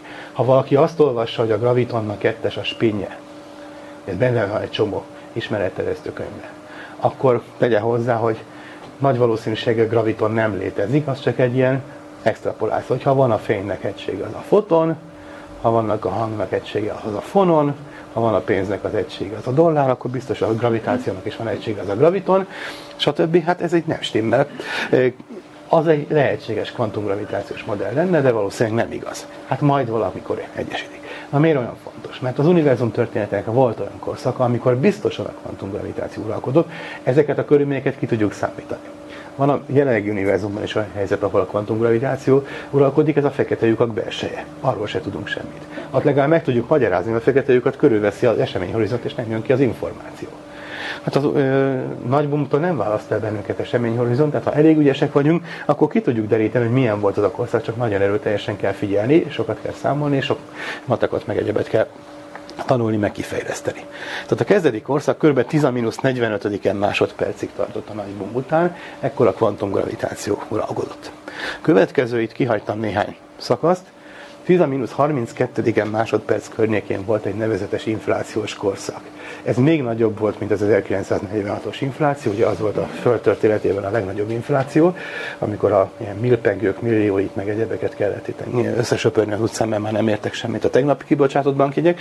Hát ez még e, nagyobb infláció volt, mert kb. tíz a mínusz harmincötödikentől tíz a mínusz harminckettediken másodpercig tartott, és ez alatt a világegyetem tíz a hatvanadikon szólására fúvódott föl. Tehát, hogy volt egy egy centiméteres szakasz, az tíz a hatvanadikon centiméterre fúvódott fel ez alatt a nagyon rövid idő alatt. Erről megint részletesen fogok később beszélni. Ez az a modell, amit ezerkilencszáznyolcvanban találtak ki részecskefizikusok. Részecskefizikai elméletekből következtetek arra, hogy van egy olyan anyagfajta, ami ilyen tulajdonságokkal bír, hogy az univerzumban, ha éppen szerephez jut, akkor gyorsul inflációs tágulást okoz. Azóta ez már elfogadottá, általánosan elfogadottá vált az inflációnak a, a léte, és beépítik a modellekbe, és ebből, ennek segítségével tudják kiszámítani. Például, amiről már beszéltem, az, hogy éppen most mennyire rücskös a világ, és ebből következik, hogy mennyi idős. Ez nagyon korán volt, ezt természetesen kísérletek nem tudjuk ellenőrizni. Ha már volt arról szó, hogy nagy gyorsítókat kell építeni ahhoz, hogy az univerzum korai korszakát e, vizsgáljuk. Miért is? De megyünk vissza, minél korábbra megyünk vissza, annál melegebb volt. Mit jelent az, hogy meleg? Gyorsan mozognak a részecskék, nagy, nagy az energiája, az egy, egy szabadsági fokra jutó energia. Hát csináljuk meg laboratóriumban, melegítsük fel az anyagot. De hát nagyon meleget nem tudunk létrehozni. Olyan meleget, mint a nap belsejében van, hát éppen most próbálnak létrehozni. Ugye tudják, hogy épül már, most nemrég határozták el, hogy végül megépítik Franciaországba azt a kísérleti fúziós reaktort, aminek alapján már lehet megtervezni azt a már ipari méretű fúziós reaktort, aminek alapján majd kb. húsz-ötven év múlva elindulnak a, a ténylegesen áramot termelő fúziós reaktorok. A fúziós reaktor belsejében az történik, mint a nap belsejében, tehát hidrogénmagok fúziójával energia csatolható ki. Ezt is nehéz elérnünk. Ez valahol itt van ebben a a skálában, itt helyezkedik el, tehát az univerzum kb. három perc életkorú volt akkor, amikor olyan meleg volt mindenhol, mint most a csillagok belsejében. Később aztán az univerzum jobban lehűlt, és utána, az már későbbi folyamatokat jelentett, amikor helyileg szétvált, hogy lettek olyan helyek, hogy egyik hidegebbet, másik meleg, és ismét bizonyos helyek, például a csillagok belse visszamelegedett annyira, hogy ott megint beindulhatott a fúzió. Amikor körülbelül három éves volt, akkor mind, három, bocsánat, három perces, akkor mindent betöltő anyagban mindenhol egyszerre olyan típusú folyamatok mentek végbe, mint a csillagok belsébe. Most kísérletileg körülbelül innentől, ahol kettő egész hét Kelvin a hőmérséklet, ide a tizennégy millió fokig tudunk eljutni. Most tartunk ott, hogy iparilag ezt meg lehet csinálni. Ennél melegebbet, tehát ennél korábbi korszakoknak a tulajdonságait úgy lehet vizsgálgatni, hogy az volt a nagy trükk, okos volt, aki rájött, hogy nem kell az összes részecskét egyforma gyorsan mozgatni. Amikor meleg van, akkor minden részecske nagyon gyorsan szaladgál. Elég egy-két részecskét gyorsan mozgatni, és neki ütköztetni a többinek, akkor az egymáshoz képesti relatív sebességük az olyan, mint amikor mindenki nagyon gyorsan szalad. Hát minek a többit is gyorsan szaladtatni? Elég néhányat. Így működnek a részecskegyorsítók, hogy néhány részecskét fölgyorsítunk, egymásba lökjük őket, és akkor ott olyan folyamatok zajlanak le, mint annak idején az univerzumban, amikor mindenhol nagyon, mindenki nagyon gyorsan szaladt. Az elején beszéltem arról, hogy az univerzumot használjuk a szegény ember részecskegyorsítójának. Hát itt most ugye a gazdag embernek az univerzum az a Az a, az a részecskegyorsító, meg tudjuk csinálni kicsibe azt, amit az univerzum annak idején mindenhol. Fordítva, hogy ha még korábbra megyünk, ahol már nem voltak részecskegyorsítók, akkor kénytelenek vagyunk megfigyelni magának az univerzumnak a, a tulajdonságait. Minél korábbra akarunk menni, annál nagyobb gyorsító kell, annál több energia, annál több pénz, még pedig exponenciálisan növekvő méretbe. Ide nagyon sokára fogunk eljutni kísérletileg. Az inflációt sem tudjuk. Az elméleti részecske fizikusnak egyszerűen olcsóbb a dolga, neki nem kell nagy részecske, gyorsító papírceruza, meg számítógép kell, meg egy kis nyugi, hogy hogy hagyják számolni, ez utóbbiből van a legkevesebb. Na mindesetre azért sokan eljutottak odáig, hogy ezt a korszakot tudják tanulmányozni, és, és ki tudják számolni, hogy ott mi történt. Nyilván közvetlen kísérleti ellenőrzésre nincs lehetőség, hát azt kell csinálnunk, hogy kiszámolítani, hogy ebből, ami itt történt, abból mi következett a későbbi korszakokra, és egészen mostanáig miféle tovagyűrűző hatásai vannak, na azt kell összehasonlítani a tapasztalatokkal. Itt van az a korszak, amiről e, még mindig nincs kísérleti tapasztalat, viszont már egyre több elméleti. Ugye a gé u té az azt jelenti, hogy Grand Unified Theory, nagy egyesített elmélet, erről majd részletesen lesz a részecskefizika különböző e, fejezetinén. A nagy egyesített elméleteket szoktak említeni, a többet, ami pont azt jelenti, hogy nincs meg a nagy egyesített elmélet. Többféle módon lehet az eddigi részelméleteket egyesíteni, és még nincs kísérleti döntés. Egyebek között például azt várják a most beinduló nagy gyorsítótól, hogy a következő néhány évben ennek az egyesített elméletnek a különböző variánsai között el fogja dönteni, hogy melyik a helyes, ne adj Isten, azt is kideríthet, hogy egyik sem helyes, akkor majd megint lehet újakat kitalálni. És akkor majd lehet, hogy egyes számra kell mondani a gé u té-ot, hogy a nagy egyesített elmélet. Ez az a korszak durván szólva, amikor a proton át tud alakulni pozitronnál is viszont. Hát azért mostani részecske fizikai nyelven ez elég durva, tehát akkoriban ilyen típusú folyamatok is végbe mehettek. Későbbi korszakban, amikor már hidegebb volt, akkor a, a hadronok, a nehéz részecskék, persze ezek csak hülye elnevezések harminc-ötven évvel ezelőttről, most már vannak olyan könnyű részecskék, amik nehezebbek, mint a legkönnyebb nehéz részecskék, szóval ez már nem mond semmit, majd ez, erről megint részletesen fogok beszélni. Mindesetre a név rajtuk maradt, úgyse tud senki görögül, mert miért tudnánk, hogy a hadron az azt jelenti, hogy nehéz. Tehát a, a, a hadronok, például a proton meg egyebek, ezek domináltak, és ezek között végbe menő folyamatok voltak. Következett a lepton korszak, aminek a főszereplője az elektron, erről majd külön előadás. Ezt, hogy az elektron az most is érdekes szerepet játszik például a tranzisztorokba, miközben a lepton korszaknak a tranzisztorokhoz, stb. Erről is lesz szó. Még később akkor már összes nehezebb részecske szétsugár. Ez ott, hoppá, azért maradt egy pár proton meg elektron ebbe a terembe, ezt még külön meg kell indokolni. Mindenesetre később már csak fotonok maradtak, és ezt hívjuk sugárzási korszaknak. Még később az a néhány megmaradt proton és elektron azok atomokká egyesültek, akkor kezdődött az atomkorszak, nem negyvenötben, de mindenesetre ekkor volt az atomkor. Ez rövid ideig tartott olyan értelemben, hogy, hogy a, ezekből az atomokból nagyon hamar összeálltak a nagy gázfelhők, és a gázfelhőkből csillagok, galaxisok meg egyebek, és megkezdődött a csillagkorszak, ami még most is tart. Ugye ebben a korszakban mi történik? A gázfelhőket a gravitáció összesűrűsíti, ha elég sűrűvé válik, akkor a csillagok belsejében beindulnak a magfúziós folyamatok, azok legyártanak mindenféle részecskéket, nehezebb atommagokat, ha szerencsénk van, akkor szupernova lesz belőle, szétszórja, ha még nagyobb szerencsénk van, akkor az így szétszóródott anyagokat a gravitáció megint összesűríti, és ha még nagyobb szerencsénk van, akkor annak egy része nem esik bele a újonnan létrejövő csillagba, hanem körülte, ott marad a porfelhőbe, ha még nagyobb szerencsénk van, akkor ezt a, a csillagászok meg is látják, és például a Bakos Gazi most azt hiszem már a hetedik ilyennél tart, és amikor már létrejönnek az ilyenézek, és még nagyobb szerencsénk van, valamelyiken még víz is lesz, lesz rajta pocsolya, lesz benne egy amőba, és ennek az utód egyszer csak felemeli a fejét, és ezt az egész konstrukciót rekonstruálni fogja. Sok szerencse kell, és hát úgy látszik volt nekünk sok szerencsénk, hogy ez, ez mind, mind megtörtént. Tehát ez nagyjából az univerzumnak a, a standard modellje. A modellnek a részleteinek a kidolgozásában rejlik az ördög, ugye ezt, ezt akár harminc évvel ezelőtt is felírattam volna, sőt fel is írtam, de ez, ez már akkor is megvolt.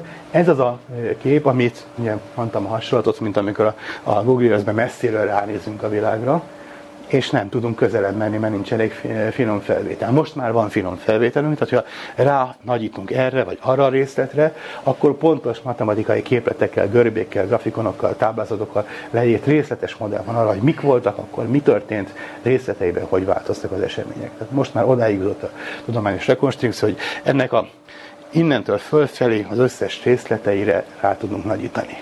Kivéve egyet, csillagászok hajrá, a galaxisok keletkezése az, ami még most is nagyon büdös, ahol sokféle modell van, és ütköznek egymással meg a tapasztalat. Tehát arról rengeteget vitatkoznak, hogy pontosan hogy jöttek létre a galaxisok. Ez tehát ennek a későbbi korszaknak, ez valahol itt van, ennek a, a legkritikusabb és legkevésbé bizonyított és leginkább vitatott része. A többiről nagyjából stimmel a, a tudásuk. Tehát az egész modellt nyilván nem fogja megrengetni az, hogyha galaxisokról kiderül, hogy kicsit másképp jöttek létre, de azért zavarja az embert, hogy ez még nincs rendben, de, de így összeállt a, a kép. Ez az, amit az univerzum standard modellének hívunk. Természetesen ezt lehet majd tovább folytatni a jövő felé, itt is beszéltem már többször, hogy milyen lesz az univerzumnak a jövője, tíz a századikon évig, és így tovább. Számítógépeink rekonstruálni tudták idáig a sztorit, hát akkor azt lehet tovább is játszani, és eljuthatunk a, a nagyon késői korszakokig is. Ellenőrizni persze személyesen senki nem fogja. A modellnek a további finomítása természetesen ebben az irányban történik, hogy közelebb kell mennünk a nullához, és ezeket a részleteket, amiről még nincsenek kísérleti tapasztalatunk, elméletileg részletesebben kidolgozni, illetőleg a majdani kísérletekkel finomítani. És persze mindenhol az ördög mindenhol a részletekben lakik, egyre finomabb felbontásban, egyre részletesebben kell elemezni a, ennek a, az egyes korszakainak a, az eseményeit. Itt is látszik már, hogy bizonyos korszakok bizonyos részecskékről vannak elnevezve.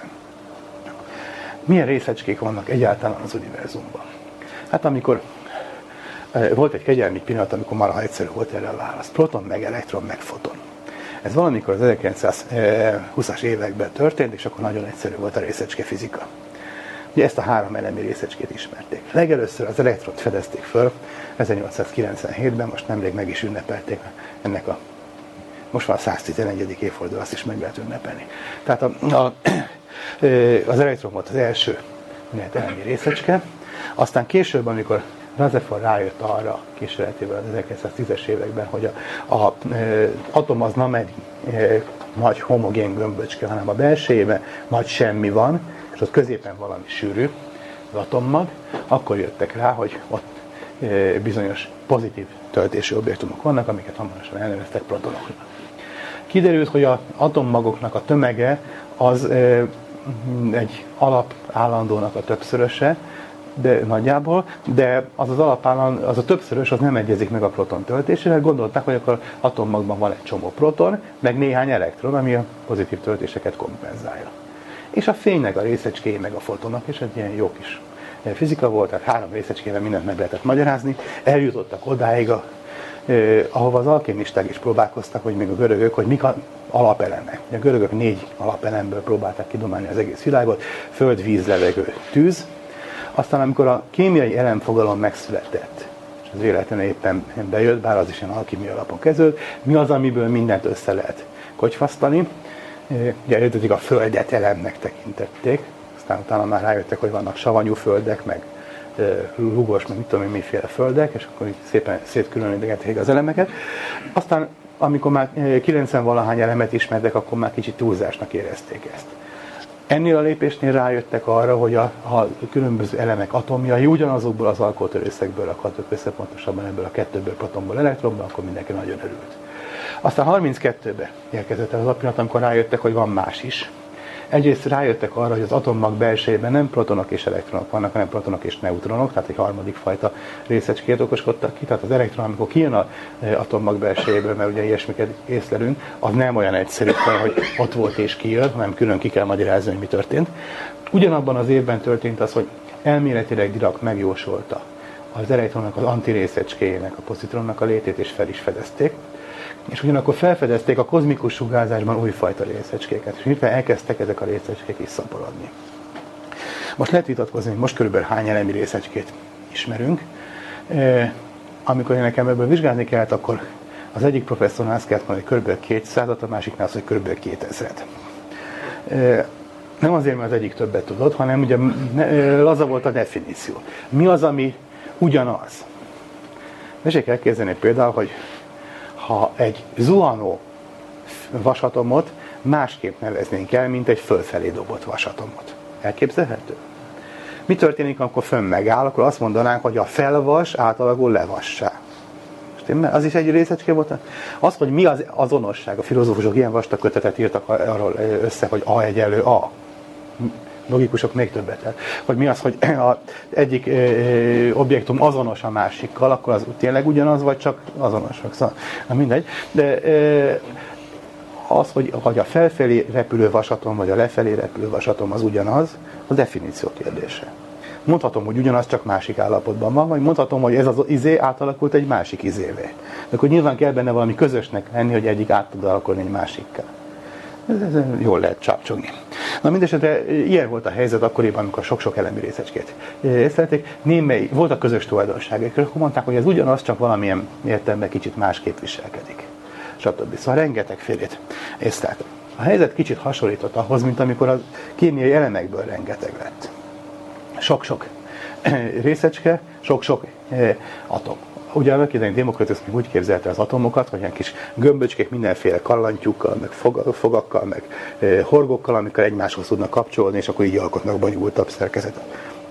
Tessék elképzelni kilencvenkét féle Lego alkatrészt, és akkor abból jó, hát kettő összekapcsolni, de miért lesz belőle ilyen sok? Amikor, amikor a hidrogén meg a, az oxigén vegyül, akkor mindenki szépen találkozik a megfelelő ellenkallantyúval, és akkor létrejön sok egyforma, ez kicsit nehéz elképzelni. Hát a, ezzel a mechanikus modellen ne, nem is nagyon lehetett. Megkérdezzük a vegyészeket, hogy miért van az, hogy minden, minden hidrogénatom talál egy, vagy két, minden két hidrogénatom talál egy oxigénatomot. Érdekes közvéleménykutatást lehet csinálni, mit mondanak, erre tessék kipróbálni. Na, mindesetre az, hogy ennyiféle elemi objektum van, az kicsit sok volt, és ugyanez lett a helyzet a részecske fizikában. Mi történt? Hát kiderült, hogy van egy mélyebb szint. A kémiában a továbblépést azt jelentette, amiről az elején már beszéltem, hogy Mengyelejev rájött a periódusos rendszerre. Korábban mondjuk á bé cé-be írták le a kémiai elemeket. Mengyelejev rájött a rendezés elvére, mégpedig arra, hogy rakjuk atomsúly szerint sorba őket, vagy atomtömeg, akkor még úgy mondták, hogy atomsúly. Ráírt a tényleges kis kártyákra az elemeknek a tulajdonságait, sorba rakta őket, és akkor elkezdte rendezgetni, és rájött arra, hogy ha, ha ö, ezt a nagy hosszú sort így megismétl, itt véle, abba hagyom és ide rakom alája, ugye mindenki láttam már például rendszert, akkor egymás alá hasonló tulajdonságú anyagok kerülnek. Tehát eredetileg volt egy ilyen lineáris rendezési rend a, a, a tömeg szerint, akkor ebből rájött valamiféle hasonlóság szerint, de és így összerakta a periódusos rendszert. Most annyira hitt ebben, a, hogy itt valami ténylegesen létező szisztémát sejtett meg, hogy módosította az alaphipotézist is. Mert néhány helyen meg kellett cserélni az atomsúly szerinti növekvés sorrendet. Kettőt, két szomszédot fölcserélt azért, hogy beilleszkedjen a, a megfelelő helyre a neki kémiailag rokon elemek alá. Ma tudjuk, hogy mi történt. Különböző izotópok voltak, és az egyik, egyiknél az izotópok aránya olyan volt, hogy emiatt az átlagos atomsúly megsértette ezt a növekvő szabályt. Ma már értjük, mert tudjuk a mögötte levő valóságos struktúrát. Akkor ez, ez furcsának tűnt, hogy jó, te kitaláltál egy szabályt, és most megszeged azért, hogy az abból levont következtetést e, igazolt. Hát kicsit csaltál. Sőt, néhány ilyen kihagyott egy-két helyet, mert hiányzott az az elem, ami oda illett volna. De ha odébb léptett az elemeket, akkor, akkor összejött a szabály. Ez később nagyon be is vált, mert akkor már táblázatok kialakult, akkor voltak benne lukak, és e, tudott interpolálni, ugye már nem extrapolálni, tehát kifele jósolni, hanem a környezetből megmondani, hát akkor ennek például a, a kémiai tulajdonságai, mondjuk a vegyülő képessége, vagy a, a fizikai tulajdonságai olvadáspontja, stb. A környező elemekből kiszámolhatók, úgy átlagolva, és így megjósolt egy csomó konkrét anyagot, például a galliumot így megjósolta az addig nem ismert, vagy addig ismert anyagokból a hiányzókat ki tud dolgoskodni. Mit jelent egy ilyen szabály? Amikor ezt fölírták, hát senki nem értette. Mert utólag azt mondja, hogy ez a szabály, ez egy mélyebb struktúrának a, a jele. Azért vannak ilyen numerikus érdekességek, egyezések, hogy bizonyos, és akkor megismétlődik, majdnem ugyanúgy, csak egy kicsit magasabb szinten, másképpen megismétlődnek a tulajdonságok, mert az objektumnak, amit vizsgálunk, annak szerkezete van, és a szerkezetben vannak folyamatosan változó dolgok, és vannak ismétlődők. Például most azt mondjuk, hogy mi is az, amit változik. Amikor sorba rakom, akkor a protonok számát változtattam, de ami ismétlődik, az a legkülső elektronhéjének a szerkezete, és két egymás alatt levő ö, ö, elemnél a külső elektronhéj hasonló, egyforma, ezért egyformán viselkednek kémiailag. Tehát van, ami Azon, van, ami lineárisan változik, és van, ami megismétlődik, és van, van egy ilyen struktúrája az egésznek, tehát egy mélyebben függő szerkezetnek a jele volt ennek a szabályosságnak a felismerése. Na, ez ismétlődött meg, mondtam, hogy egészen másképp, de logikailag hasonlóan a hatvanas években, ötvenes, hatvanas években a elemi részecskéknél. Rengeteg elemi részecskét ismertek már. A legtöbb az olyan rövid ideig létezett, hogy kísérletek mutatni a detektorokban. Az elsőknél nagyon szép csíkot húztak, és akkor megnézték, hogy ez erre kanyarodik, ilyen tömege van, olyan töltése. Későbbiek olyan rövid ideig éltek, hogy ha még fénysebességgel mozogtak, akkor sem tudtak például kijönni az atommagból. Ezért egészen bonyolult módon lehetett őket észlelni. Majd erről később részletesen fogok beszélni az adott típusú részecskéknél. De itt úgy is hívták őket, hogy ez nem is részecskék, hanem rezonanciák. Tehát más neveket adtak nekik. Például ezért lehetett vitatkozni, hogy két különböző rezonancia az ugyanaz, tehát a K meg a K vesző rezonancia az egy részecske, vagy kettő, vagy esetleg egy se. Szóval iskolák voltak, amik ezeken vitatkoztak. Matematika le lehet írni őket, de most mi az, hogy ugyanaz, az, az itt már még kevésbé e, volt e, érthető. E, amikor rájöttek, hogy ezek között olyan szabályosságok vannak, hogy bizonyos részecskék közötti reakciók azok nagyon hasonlóan mennek végbe, csak kicsit másképp, de hasonlósági szabályokat lehet felismerni, ahogy Mengyelejev felismerte, hogy például a kémiai vegyülőképességben, vegyértékben, meg hasonlókban miféle szabályosságok vannak, egészen más jellegű tulajdonságokról volt szó, és persze közben a matematika is fejlődött, tehát itt nem csak átlagolni kellett, hanem csoportábrázolások, Krebs-Gordon eljutható, hogy csak úgy ijesztésképp mondom, szóval ilyeneket kellett itt leolvasni belőle, egészen furcsa olyan matematikát kellett bevetni, amit korábban nem ismertek, nem használtak a, a fizikusok. Természetesen ennek a matematikának a fizikába való bevezetése az is magyar Wigner Jenőnek és részben Naima Jánosnak az érdeme, tehát megint lehet örülni neki. Ennek a mateknak a segítségével nagyjából egy olyan jellegű táblázatot lehetett összerakni a részecskékre, mint annak idején Mengyelejev. És ebből megint arra lehetett következtetni, hogy van egy mélyebb szint, hogy azok az objektumok, amiket korábban elemieknek ismertek, azok nem elemiek, hanem még elemibbekből vannak összerakva, és ezek a magasabb szinten megismert szabályosságok, azok a, a struktúrának, az összerakodásnak, a szabályainak a tükröződései. És így okoskodták ki azt a szintet, ahol a kvarkok, tehát olyan feltételezett elemi objektumok vannak. Kvarkokat kísérletek ezerkilencszázhetvenháromban sikerült felfedezni. Korábban ugye azt gondolták, hogy itt is megy tovább az a játék, ami az anyagnak az aprózódásánál mindig ment. Mi történt? Szétvagdossuk a kalácsot, egyre kisebb kalácsdarabokat kapunk. Talán ismerik azt a gyerekverset, a halászüdés is szokta ismerni, hogy miből van a só, kérdezi a gyerek a papáját, hát sóból van a só. Miből van a víz? Vízből van. Akkor nagyon jó, akkor értem, apámból van az apám, anyámból van az anyám, én meg gyerekből vagyok, mondja a gyerek a végén. Ugye nehéz elképzelni, ha sót kettévágom, akkor sót kapok, ha a papát kettévágom, akkor öt évet. De ez a...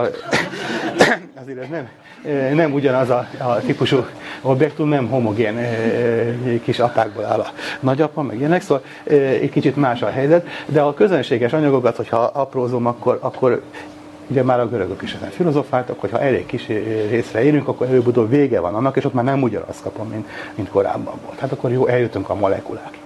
Mi történt? Hát kísérletek tényleg felfedezték ezt, hogy vannak ilyen apró dolgok. Akkor mi történik? Hogyha elég nagy energiával piszkálom ezt a dolgot, akkor szét tudom szedni kisebb részekre, szét, szétszedjük a molekulákat atomokra. Most úgy mondjuk, hogy az történik, hogy két ilyen objektum, egy egyszerűbb objektum kötött állapotot, egy, egy nagyobb rendszert alkotott. Ahhoz, hogy ezt szétszedjen, be kell fektetni bizonyos energiát. Hogyha két külön objektum összetalálkozik, ahogy összevonzák egymást, kisugározzák a felesleges energiákat, és akkor kötve vannak. Ha visszaadom neki az energiát, akkor szét tudom szedni. Tehát ez a kötés mechanizmusa. Ki tudom piszkálni. Na jó, hát akkor ott vannak az atomok. Ha az atomokat piszkálom, ahhoz már nagyobb energia kell. Az is összetett rendszer, de jobban össze van ragasztva. Hát akkor több energiát kell neki adni. Gyakorlatilag mit csinálok? Jobban melegítem.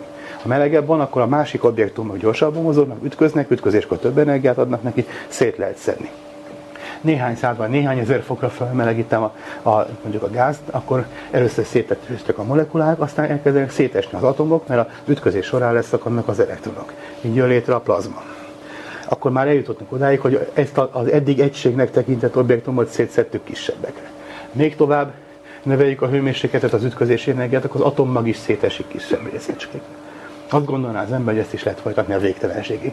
Erről is folytattak nagy filozófiai vitákat, hogy vajon ez a végtelenségig tart, mint a hagyma héjait aprítjuk, aprítjuk, és egyre kisebb objektumokhoz jutunk, vagy valahol ez véget ér.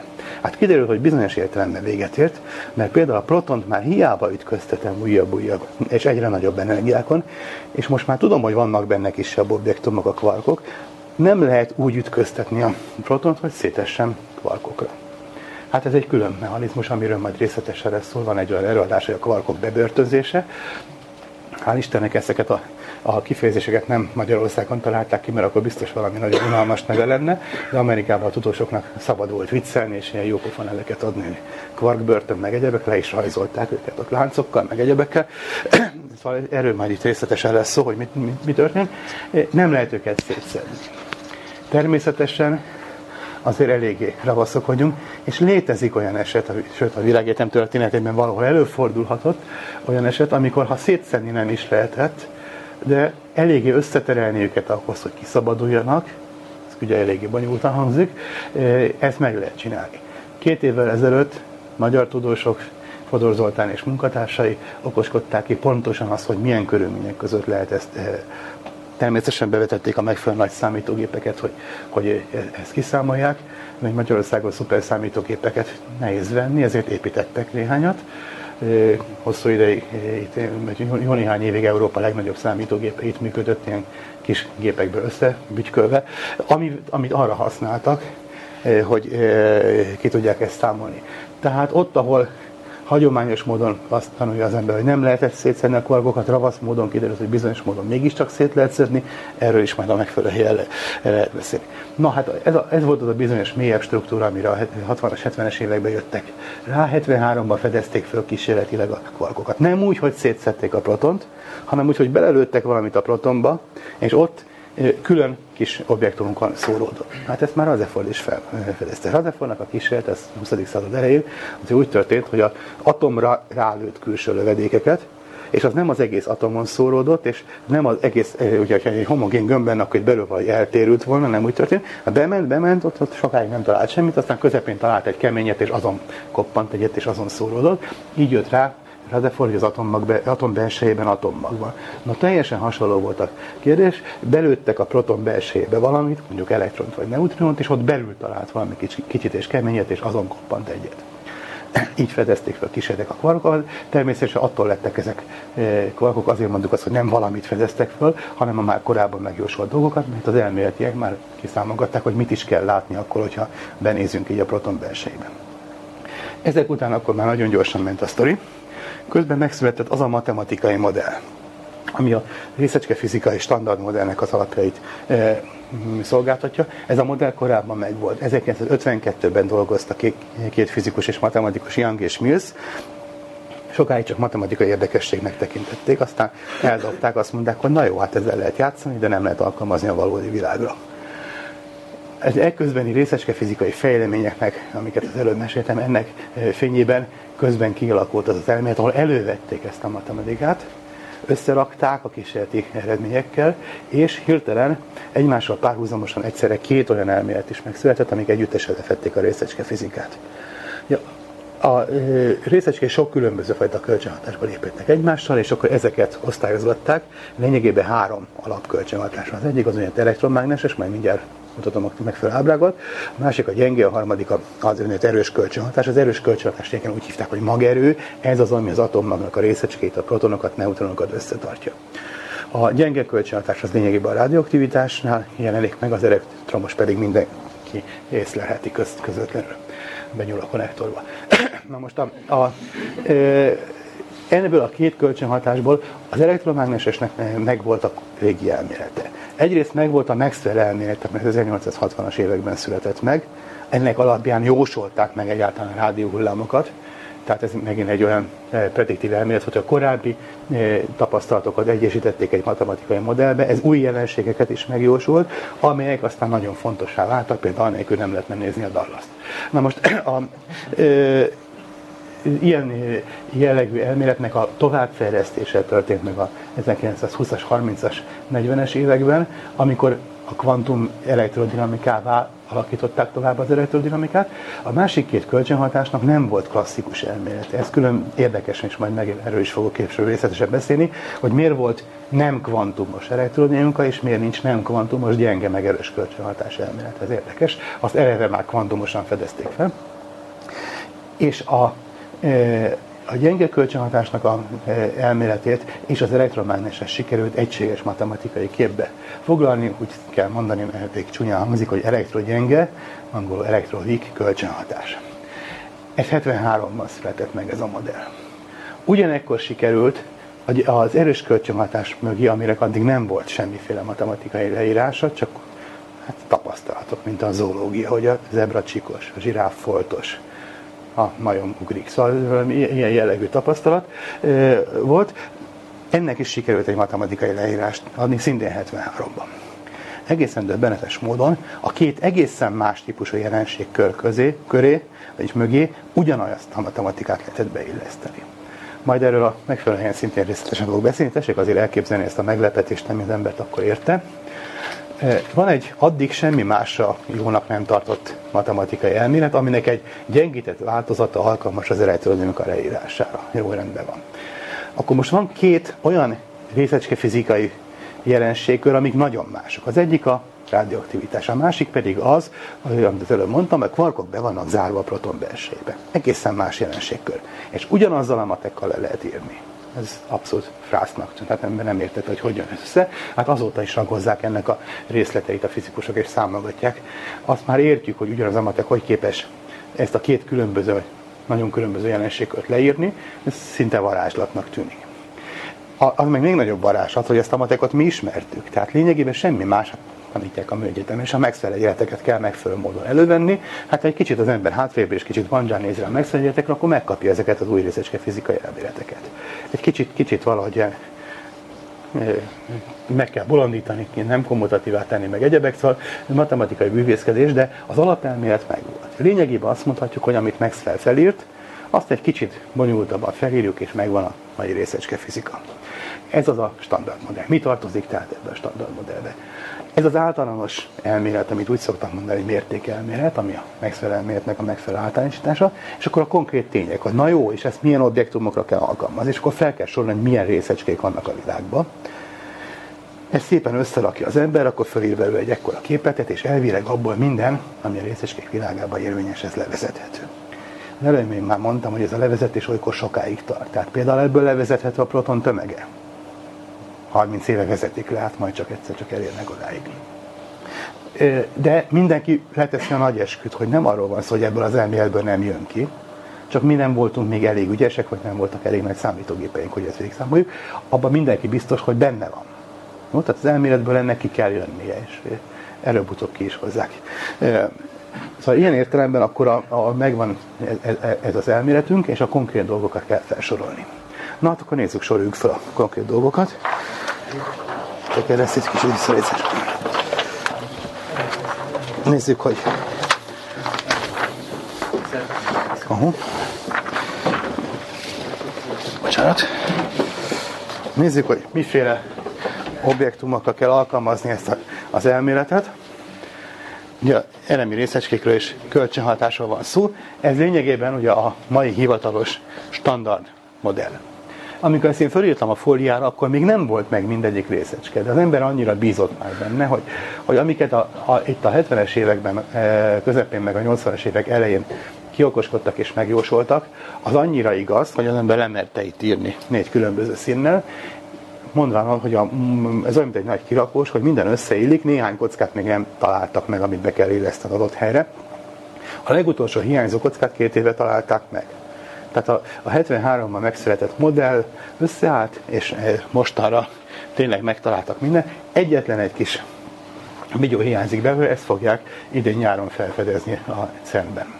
Majd a megfelelő eladásnál arról is lesz szó. Na hát mi az állítás? Az alapgondolat az, hogy a részecskék mindegyforma módon hatnak kölcsön. A kölcsönhatás a következő. Kétféle részecske van. Az egyik úgynevezett fermion, a másik pedig bozon. A nevek azok ugye nagy tudósoknak a nevéből származnak, Fermi és Bose. Úgy is szokás mondani, hogy feles spinű, meg egész spinű. Most a szónak a jelentésével ne foglalkozom, kétféle. Az egyiket úgy szokás lerajzolni, egy ilyen folytonos vonal és rajta egy nyíl, a másikat meg hullámvonallal. Tehát úgy lehet elképzelni, hogy mondjuk ez a vonal azt jelenti, hogy megy itt egy részecske erre felé, és akkor itt oldalba rúgja valami másik részecske, és az elnyerődik. Figyelem, az egyik típusú részecskének a vonala folytatódik, a másik viszont elnyerődik. Ez a nagy különbség a kétféle közül. Tehát úgy is szokták mondani, hogy vannak ilyen konstituens, tehát építőkő részecskék, azok úgy valamilyen értelemben megmaradnak. A másikak viszont a köz, kölcsönhatás közvetítők, azokat lehet ide dobálni, akkor hoppá, elkapta, legyelte, úgy megy tovább. Oda dobtuk a kutyának a labdát, egy megy tovább, egy kicsit nehezebb kutya lett belőle. Na hát ez az alap dolog. Az a döbbenetes dolog, hogy ezzel az ábrával lényegében minden részecske fizikai kölcsönhatásra írható, csak meg kell mondani, melyik vonal éppen melyik részecskét jelenti. A e, alapvető részecskéink a következők. Van két típus, az épít, most az építőkör részecskékről beszélek. Az egyik a történeti okból a lepton, tehát könnyű részecske nevet viseli, holott nehezek is vannak köztük, a másik pedig a kvarkok. Na most a, a, mind a, mindegyikből kettő van. Ezeket megint csak most nem történeti, hanem matematikaiból betesz szoktuk tenni egy egymás alatti zárójelbe. Nem úgy kell kiolvasni, hogy E alatt a nő, tehát ez nem egy binomiális együttható, vagy U alatt a D, tehát ez egy két komponensű mennyiség, ez ugye azt akarja kifejezni, hogy ez a két izé, ez bizonyos tekintetben egymás rokona. A bizonyos tekintetet majd a megfelelő helyen részletezni fogom, azt mondja, mindenki látja, hogy nagyon különböznek az elektronok például. Az elektromos töltése, a neutrinónak meg nincs. De hát, Istenem.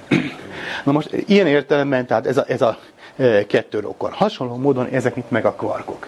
Ugye az U meg a D név, hát mit jelent? Többenetes módon azt jelenti, hogy up és down, tehát az egyik fölül van a zárójelben, a másik meg alul van a zárójelben, innen származik a neve.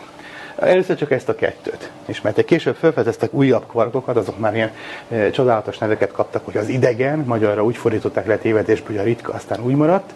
A e, másik az a charm, az meg a bájos. Aztán később még találtak kettőt, amiket megint beírtak egy ilyen zárójelbe, az meg a T meg a B, hát a top és a bottom, tehát a csúcs és a fenék, aztán amikor azt mondták, hogy a bottom az olyan csúnya szó, hát akkor legyen beauty, akkor már szépséges, akkor már az marad belőle. Tehát mindig maradjunk a betűknél, az a legegyszerűbb, az olyan semlegesek, tehát U és D. Van ez a négy alaprészecske, tehát ez két típus, az egyik a leptonok, a másik kvarkok. A kvarkokból valamilyen értelemben három van. Itt megint a viccelődő amerikai tudományos nyelv, hát akkor ezek színesek.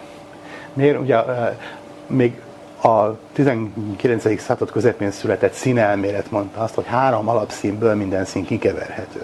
Ezt mag, szintén Maxwell csinálta, mert sok mindennel foglalkozott, például a Szaturnusz gyűrűjével is, a márcsillagát. Ő bizonyította, hogy a Szaturnusz gyűrűje nem lehet szilárd gyűrű, mert az szétesne, hanem szemcsékből áll.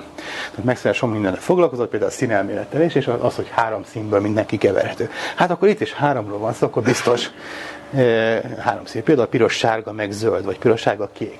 Piros, fehér, zöldet azért nem lehet mondani, mert a fehér az valami más. Ugye minden ország tudósai más-más három szint írtak, véletlenül korrelál a nemzeti zászlóval. De a fehéret azért nem lehet, mert a fehér az, amit a három alapszínből összekeverünk, és akkor lesz fehér, vagy más néven szinten a dolog. Hát ezek itt az alapobjektumok. Na most e, mi történik? E, e, tehát ők, őket szoktuk így lerajzolni ezekkel a nyilakkal. Most van másfajta objektum, ami, amit meg ezek el tudnak nyelni, illetve kibocsátani. Ebből van összesen öt. Azért van ide négy rajzolva. Az egyik a közismert foton. Azt itt most akkor piros vonallal fogom, piros hullámvonallal fogom lerajzolni.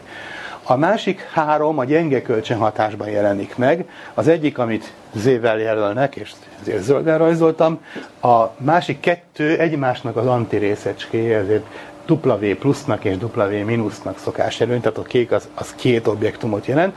Ezek együtt az olyan gyengebb ozonok. Az a bizonyos elmélet, amit hetvenháromra kidolgoztak, az megjósolta ezeknek a létezését. És amikor a részecskegyorsítók elértek odáig, hogy ezt is elő tudták állítani, nyolcvanháromban elő is állították öt darabot. Tessék elképzelni öt darab részecskét. Ugye tíz a huszonharmadikon meg ilyesmi számok vannak az atomoknál.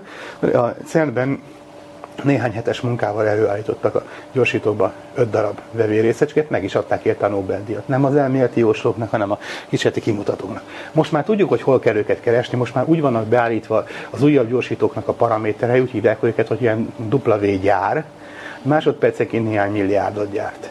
Már nem ötöt, hanem milliárdot, nem, már tudjuk, hogy hogy kell csinálni. Na hát ezek a, a gyenge bozonok, amit a, ez az elmélet e, jósolt. És van egy újabb fajta, itt már nem volt elég színem, abban meg nyolc különböző van, de úgy egy névvel illettük egy gluon. Ez a gluon az azt jelenti, hogy ragacs, ragasztó. Ez ragasztja össze a kvarkokat, azért nem lehet őket szétszedni. Na most milyen objektumokkal hajlandók ezek kölcsönhatásba lépni? Oda rajzoltam. A gluon az arra való, hogy a a különböző színű kvarkokat egymásba átalakítja. Tehát ha például a D-kvark kibocsát egy gluont, a piros D-kvark, akkor át tud alakulni egy sárga D-kvarkká. Mert érezni valahogy. Tehát erre való a gluon, hogy, hogy a különböző színű dolgokat ki tudja cserélni. Ami színtelen, például az elektron meg a neutron, az nem veszi észre a gluont. Az úgy átmegy. Nem, nem lép vele kölcsönhatásba. Na most mit csinálnak a... a dupla vérészecskék. A dupla vérészecskék azok a felső és az alsó szinten levő részecskék közötti kölcsönhatást közvetítik. Tehát például egy elektront, meg egy neutrinót. Ezt az ábrát ki lehet olvasni, itt le van rajzolva. Jön egy elektron, kibocsát egy dupla vérészecskét, és megy tovább egy neutrinó. A neutrinó az feles spinű részecske, mint az elektron. És az elektronnak viszont volt elektromos töltése. Na de a W elvitte az ő elektromos töltését, ott a mínuszjel, és ezért maradt egy semleges valami, ami bizonyos értelemben olyan, mint az elektron, és akkor ő a neutron így megy tovább, és ez meg elvitte. De a, a W az nem csak az elektronnal meg a neutronval tud kapcsolatásba lépni, hanem az U-val meg a D-vel is. Például, hogyha találkozik egy D-kvarkkal, a D-kvarknak a töltése mínusz egy harmad, az elektromos, az elektronnak ugye mínusz egy volt, a, bocsánat, hogy van a D-nek, e, melyiknek, melyik a, a, a D-nek plusz egy harmad, az U-nak meg mínusz két harmad, vagy valami ilyesmi. Ez a, a plusz egy harmados elnyeli ennek a mínusz egyes töltését, akkor lesz belőle a mínusz két harmados.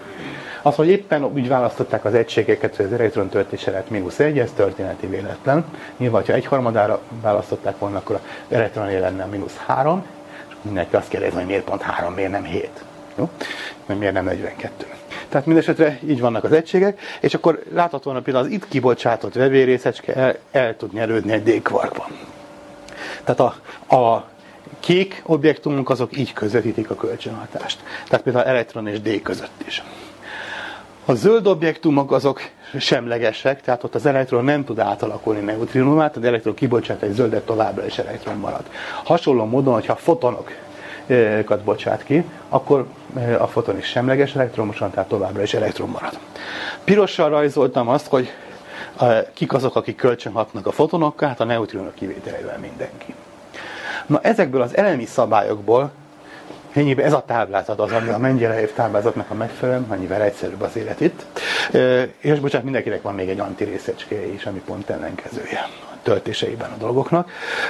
Hát akkor ebből össze lehet rakni egy ilyen folyamatot. Képzeljük el, tehát például ezt a folyamatot. Képzeljünk egy olyan objektumot, ami... Hogy volt? Azt hiszem rosszul mondtam az előbb a kétharmadot, egyharmadot, mindegy, ezt valahogy ki kell okoskodni. A...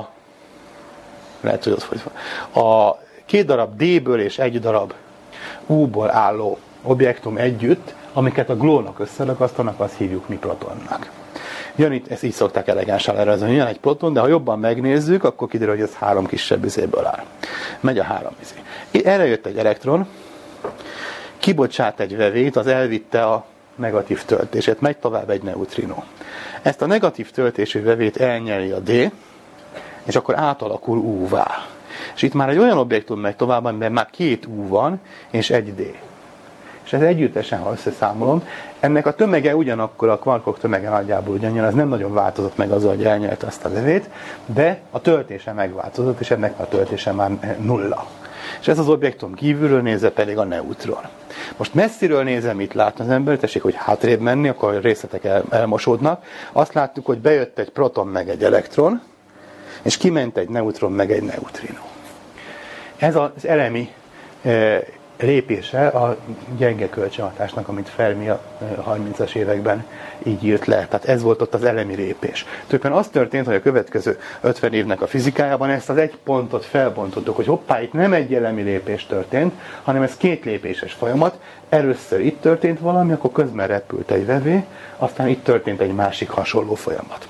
És ott már egy történeti esetlegesség, hogy ennek a A, a második kölcsönhatásnak a résztvevője, az be van csomagolva egy ilyen három részes kis csomagba, és abból csak az egyik volt hajlandó ilyen folyamatra.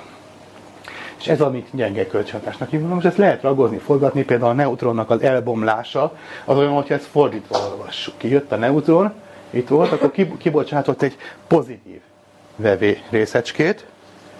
Hogy volt? Nem, kibocsátott a negatív vevérészecskét, és maradt egy pozitív töltésű objektum, és akkor az lett a proton. És ez viszont elbomlott egy, most már arra fele kell olvasni a nyilat, akkor egy antielektronra bomlott el, meg egy megfelelő e, neutrinóra, és ezt hívjuk béta bomlásnak, hogy a neutronból lett egy proton, meg egy elektron, e, úgy van? Nem, nem, bocsánat, nem elektron. A neutronból lett egy proton, meg egy elektron, meg egy megfelelő neutrinum, majd a részleteket később. Tehát ezeket a folyamatokat különböző irányokban lehet kiolvasni, de mindegyikben az a lényeg, hogy, hogy ugyanilyen típusú elemi lépések vannak, mint ott, amit az előbb lerajzoltam fönn. Ezekből a kis részecske tranzisztorokból össze lehet rakni mindent. Nézzük például, mit tud, milyen típusú kölcsönhatások lehetségesek még. Itt van. A, ha az elektromos, elektromágnességet nézzük, akkor például jött egy elektron, kibocsát egy fotont, megy tovább, és ő elektron, csak másik irányba megy tovább. Ugye a foton elvisz energiát, meg impulzust, itt jött az elektron, most arrafele megy, megy tovább az elektron, kirúgott valamit, akkor őt a reaktív erő ellökte a másik irányba. Ez a valami, ez a foton, ez például el tud bomlani egy kvarkra, meg egy antikvarkra. Ilyen típusú folyamatokat össze lehet rakni másképp is. Vagy például egy ilyen, hogy itt most nem egy fotont rúgunk ki, hanem egy Z részecskét, az is, egy, az is semleges. És akkor ebből például egy ilyen típusú folyamatot lehet észrevenni, hogy jött egy proton, meg egy neutrino, itt volt egy neutrino és egy proton, és megy tovább, továbbra is egy proton, meg egy neutrino, de másik irányba. Hagyományos módon ezt nem bírjuk elképzelni, tehát a gyenge kölcsönhatásnak a Fermi-féle elméletével, amiben ilyenek voltak, tessék megnézni, ott töltéscsere is történt. Itt nem volt töltéscsere. Itt a két objektum, ami bejött, az ugyanolyan töltésű maradt, és mégis volt köztük kölcsönhatás. Nem bírjuk ezt elképzelni a hagyományos elméletre, ezt az új egyesített elmélet jósolta meg. hetvenhárom, hetven, hetvenkettő hetvenhárom környéken, hetvenháromban ezt kísmérték. Ez volt az első jóslat, az úgynevezett semleges gyenge áramnak hívták, mindegy, hogy miért ez a neve. Ez volt ennek az új elméletnek a... Nem szabad azzal összekeverni, amit most néhány éve állítólagos magyar, állítólagos feltalálók állítólagosan feltaláltak, és szintén gyenge áramnak hívják, vagy semleges gyenge áramnak, ugyanis nem tudják, hogy ez a név már foglalt. Ez különben jellemző. Na, tehát a, a, ez a, ennek a dolognak semmi köze ahhoz, és nincs szabadalmaztatva természetesen, mert hogy ez tudomány szemben a másikkal. Na most mindesetre ez a folyamat, ez volt az első, amit aztán az új elméletnek a következtében kísérletileg ki tudtak mutatni. Ezt a korábbi elméletek nem mondták, ez már ennek a részecske fizikai egyesített modellnek volt a jóslata, később aztán tíz évvel később megtalálták magukat a közvetítő részecskéket, és így tovább. Hogy néz ki az erős kölcsönhatás? Az erős kölcsönhatás teljesen hasonló modellától. Itt van például egy piros U-kvark, az kibocsát egy gluont, és lesz belőle egy zöld U-kvark, és akkor egy sárga D-kvark elnyeli a, a, ezt, és abból lesz egy piros. Csak úgy hasból mondtam a, a színeket. Tehát a különböző típusú kvarkok közti kölcsönhatásokat ezek a valamik közvetítik. Na, az egyes kölcsönhatásnak a részleteiről majd a megfelelő részecskékkel kapcsolatban szeretnék beszélni. Itt most az egésznek az a lényege, és ezt kell hangsúlyozni, hogy láthatóan ez a sokféle kölcsönhatás, amit le van írva, egységes módon, és azt viszont akkor egy szóra tessék nekem elírni, hogy éppen emiatt egységes matematikával írható le. Hogyha ennek a folyamatnak a kvantumtérelméreti leírását figyelembe vesszük, meg azt, hogy mit is jelent az, hogy itt egymás alá fölé vannak rakva ezek a részecskék, stb. Hogy hogy kell ezt matematikailag megfogni, akkor megkapjuk belőle azt, amit részecskefizikai standardmodellnek hívunk. Illetőleg két külön részét kapjuk. Az egyik az elektrogyenge kölcsönhatásra vonatkozik, a másik pedig erre a kvarkok közti kölcsönhatásra, amit a gluonok írnak le. Az egész elmélet kiállt az egyesítés irányába. Hát, hogyha az elméletnek a két fele hasonló matematikával, hasonló kölcsönhatások feltételezésével van, akkor miért nem írjuk le egységesen? Hát ha sikerül egységesen leírni, az lesz a bizonyos nagy egyesített elmélet, a Grand Unified Theory. Hát ennek alapján bárkit rögtön neki láthat. Akkor ezeket tegyük még egy nagyobb egységes ilyen oszlopba, vagy táblázatba, meg egyebbekbe, és akkor keresztül kassuk, hozigáljuk mindenféle színes hullámvonalakkal, és akkor megvan. Ennek a legutóbbi verzióját néhány hete publikálták, talán látták a mindenféle bulvár internetes lapokon, hogy a világ egy nagyon egyszerű egyesített elmélete, E nyolc, meg mindenféle ilyen, és Rossárszal, stb. Ilyen típusú dolgok voltak. Ugye itt emögött van egy szimmetria csoport, aminek ilyen elegáns neve van, egy S U három, S U kettő, U egy, a mögé még az E nyolc. Hát mennyivel egyszerűbb az E nyolc, gondolja az ember, és akkor az, azzal le lehet írni egységesen az egészet. Hogy abból lesz valami, vagy nem lesz valami, azt nem tudjuk. Egyelőre az egy érdekes és durva hipotézisnek tűnik, és a matematikusok tűnődnek rajta, a fizikusok meg hümbögnek, és még hasonló várható egy jó ideig. Nem kidolgozott részletes fizikai elmélet. Lényegében az egy új ötlet arra, hogy hogy kell ezeket a részelméleteket egységesíteni. Majd erről a megfelelő helyen megint fogok beszélni. A egységesítés az a következő is jelenti, hogy ha ezt egységes matekkal írjuk le, az újabb fajta részecske átalakulásokat indokál. Például olyat, ami ebben a modellben nincs benne, hogy a proton elbomlik és pozitron lesz belőle. Hoppá! Miért lenne ez baj? Tessék elkezdeni, bennem sok proton van. Sokáig várunk, azok mind elbomlanak pozitronnal, találkoznak az elektronokkal, szétsugároznak, és akkor nem marad belőlem semmi. Ez egy fogyókúrának egy jó módszere, csak tíz a harminckettedikén évig tart, amíg az ember feleződik így. De ö, ö, ha ez igaz, engem már nem érint, de az univerzumot igen. Az univerzum hosszú távú sorsát, azt, hogy mi lesz itt a tíz a ötvenediken vagy tíz a századikon év múlva, azt igenis befolyásolja az, hogy ez a folyamat ez van-e, tényleg igaz-e, és ha igaz, akkor tényleg tíz a harmincadikon vagy tíz a százötvenediken év a karakterisztikus ideje, hogy a protonok vagy a egyéb ilyen szilárdanyagot alkotó, atomokat alkotó objektumok, azok csak metastabil objektumok, átmeneti vendégek itt a világban, nekik már termodinamikak nem kéne itt lenni, csak hát úgy elfelejtettek elbomlani, mint a dinoszaurusz, akinek nem szóltak, hogy, hogy lejárt az ideje, és akkor még mindig kosszál, vakneszbe, vagy mit tudom én hol, aztán utána egyszer csak kihal. Hát valami ilyesmi a proton, hogyha igaz a nagy egyesített elmélet.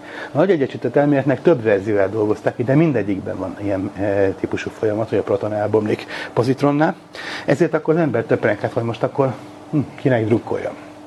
Annak, hogy egyesített módon tudjuk leírni még szebben, még egységesebb elmélettel a világot, vagy annak, hogy hát azért már maradjon egy kis módon, hogy legyen miből majd kenyeret sütni tíz a századikon év múlva. Szóval lehet töprengeni. Nyilván nem a mi drukkásságunk és a elfogultságunk dönti el a, a vitát, de ez tovább izgalmas kérdés. Megint csak olyasmi, hogy kísérletek próbálják, próbálják kimutatni a protonnak a bomlását, eddig nem sikerült, de többen leteszik a nagy esküt, hogy a következő tíz vagy húsz évben sikerül kimutatni pro vagy kontra. Ha pro, tehát megtalálják, hogy a proton tényleg elbomlik, akkor ö, jó lesz, hogy nem úgy kell vizsgálni ezt, hogy ülünk mellette tíz a harminckettedikén évig, és nézzük, hogy elbomlik-e vagy nem, hanem leteszünk egymás mellé tíz a harminckettedikén részecskét, és egy évig ülünk mellette, sőt, ha még többet, akkor csak egy napot elég várni, már is elbomlik benne egy. Csak most tessék elképzelni ezt a tíz a harminckettő részét, és melyik az az egy, amelyik éppen elbomlott, miközben ott sok másfajta rádióaktív és egyéb folyamat is van. Ki kell választani azt az egyet, és megkeresni, hogy itt most kijött-e belőle. Ezt már régóta keresik, és eddig még nem találtak ilyeneket. Egyesített elmélet az nem csak egy matematikai trükköt jelent, hanem milyen típusú fizikai következményeket. Ugye minden egyesítés újfajta fizikai jóslatokkal is jár. Amikor Maxwellnek sikerült egyesíteni az elektromosság és a mágnesság elméletét, az nem csak egy szebb egyenletrendszert jelentett, hanem megjósolta az elektromágneses hullámokat, amit aztán Hertz később ki is mutatott, és rájöttek azzal, hogy akkor ezzel egy harmadik tudományágat, amit addig ettől teljesen függetlennek tekintettek, az optikát, azt is be lehet kapcsolni, és a három egyesít. És akkor például olyan típusú jelenségeket, hogy hogy lehet elektromosan vezérelni a fényt, amire addig megint csak nem gondolhatott senki. Hogyha a kettőnek köze van egymáshoz, akkor, akkor lehet ilyen, vagy, vagy fotoeffektust csinálni fénnyel, áramot, stb. Ez mindig eszükbe juthatott. Hát itt is valami ilyesmiről van szó. Egy egyesítés az bonyolítja az életet, szebbé teszi az elméletet, és újabb fajta jelenségeket fog jósolni. Na most arra, mert megint tessék elhinni, és ne teszem a nagy esküt, hogy ez az elmélet, ez matematikán nagyon szép. Tehát amellett, hogy az a lelkesítő benne, hogy, hogy egységes módon tudja leírni a a jelenségek széles körét, amellett matematikailag nagyon izgalmas ötleteket tartalmaz, és mindenki, aki ezt hajlandó odáig jutni, hogy megtanulja, akkor rettentően lelkes lesz tőle, tehát én értelemben társadalminak is nagyon hasznos. Ennek az elméletnek a segítségével nagyon sok mindent le lehetett írni. Van két alaptény, amit nem értünk. Ennek az elméletnek az egyik feltevése szerint a neutrinónak nulla a tömege.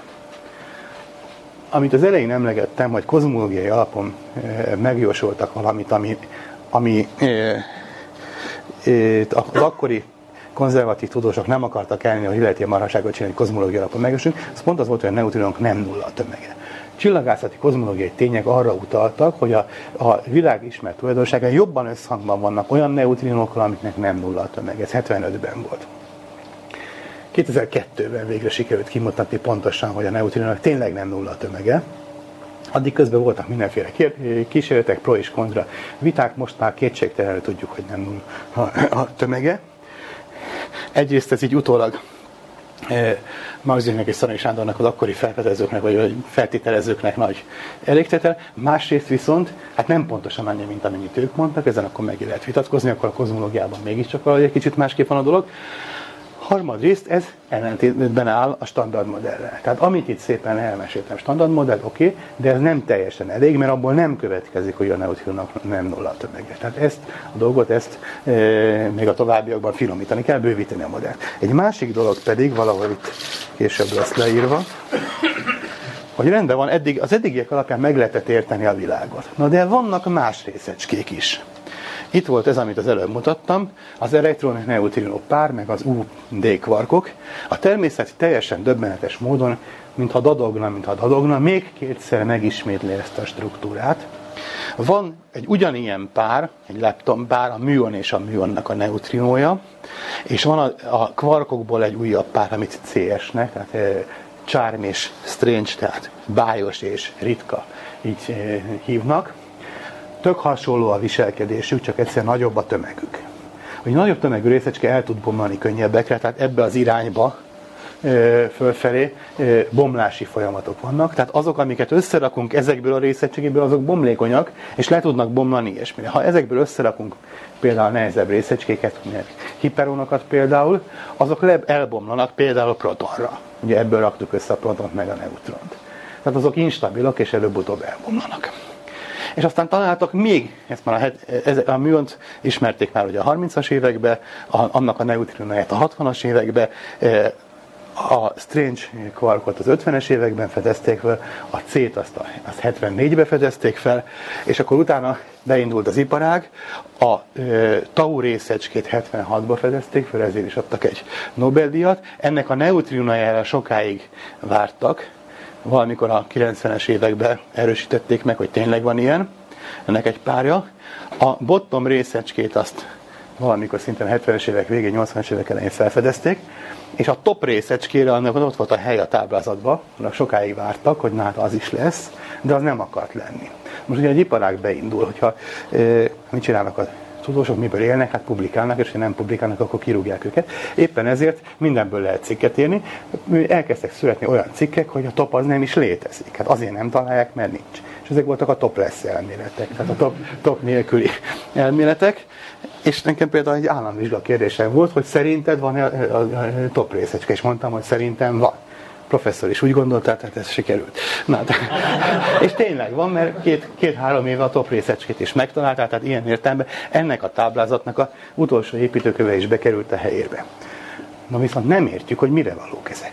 Ha csak ezek a részecskék lennének, akkor a világ ugyanúgy néztem ki, mint ahogy. Tehát össze lehetne belőle rakni a szilárdanyagot, a protonokat, elektronokat, stb.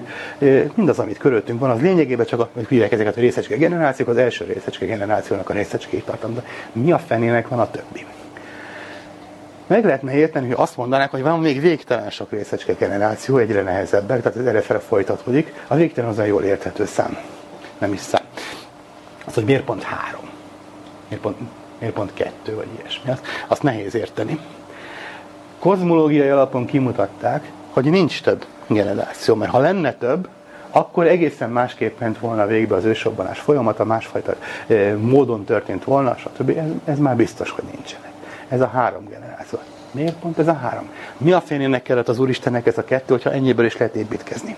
Egyesek ezt úgy interpretálják, hogy nagyon nem értjük a világot, hogyha erre nem tudunk válaszolni, hogy vajon e, miért úgy kerek a világ, hogy ezek a valamik is benne vannak, hogyha a könnyebbekből is lehetne építkezni, biztos nagyon rosszul értjük a világot. Kicsit ahhoz hasonlított a helyzet, mint amikor mondtam azt a szitut, néhány évig úgy gondolták, hogy protonból, elektronból össze lehet rakni mindent, mert az atommagban is vannak elektronok, és akkor milyen oké.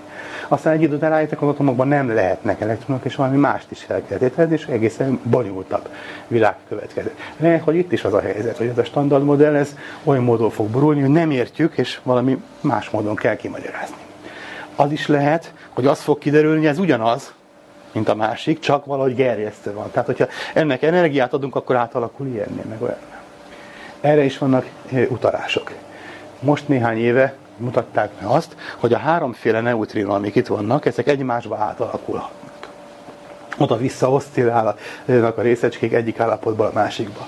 Tehát hogy kell mondani, ez olyan, mint amit a pedagógusok szeretnek, a generáció közti kommunikáció. Ez ugye a részecske generációk, egyik a másikkal valahogy beszélő viszonyban van, van valami közük egymáshoz. Lehet, hogy ez egy következő fizikának, egy olyan dolognak a, a előszele, ami majd megmondja, hogy lesznek esetleg olyan részecskék, amik errefele közvetítik a kölcsönhatást, stb. Ezt még nem tudjuk. Ez mindesetre a standard modellből kilóg. Pontosan, amikor az ember összerakja a standard modellt matematikailag, akkor azt, hogy ilyen objektumok vannak, azt, hogy kézzel kell betenni. Ezek vannak, és akkor, mint amikor a építőkocka készletnél föl van sorolva, vagy három darab kocka, öt darab hasáb, három darab háromszög, ezekből építkezzék. Miért pont három darab, miért nem hat, stb. Tehát valami ilyen típusú probléma van. Ez az egyik nyitott kérdés. Lehet, hogy ebben az irányban teljesen meg fog változni a részecske fizikai standardmodell, lehet, hogy nem. Tessék figyelni a következő éveknek a megfelelő tudományos cikkeit.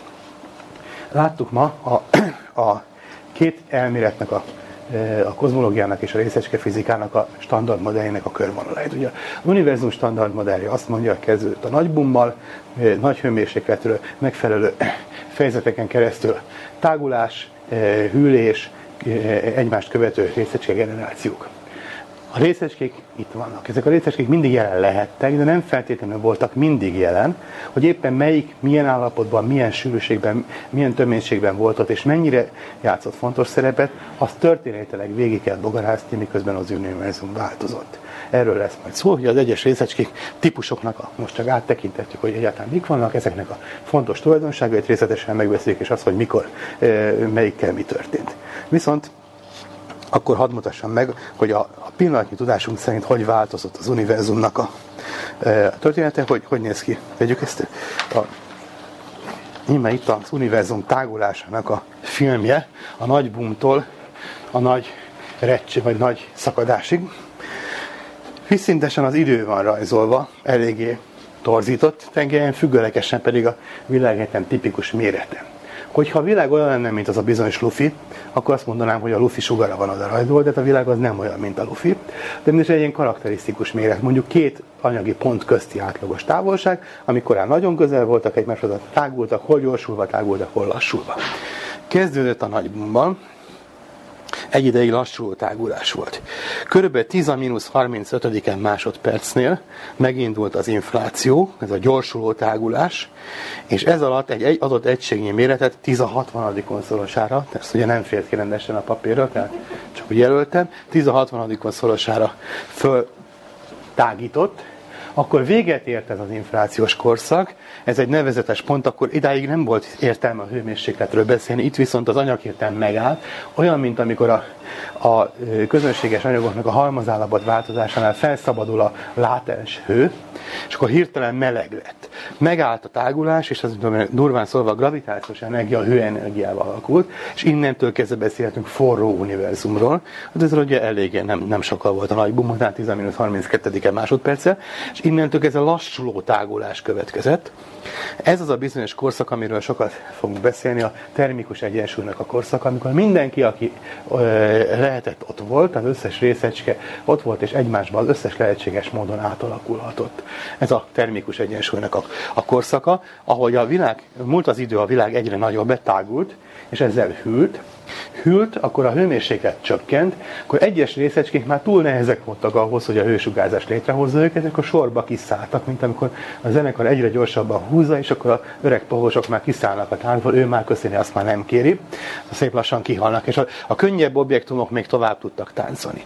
Előkezett az a korszak, amikor már lényegében majdnem minden részecske szétsugárzott, és ennek következőben nagyon sok foton lett, mert azok, ö, ö, hozt, azok maradtak a, a színpadon, meg még néhány az anyag, anyag és antianyag közti aszimmetria miatt még maradt néhány részecske, protonok meg elektronok, ugye a különböző típusokból a legkönnyebbek, a nehezebbek lebomlottak, maradtak a legkönnyebbek.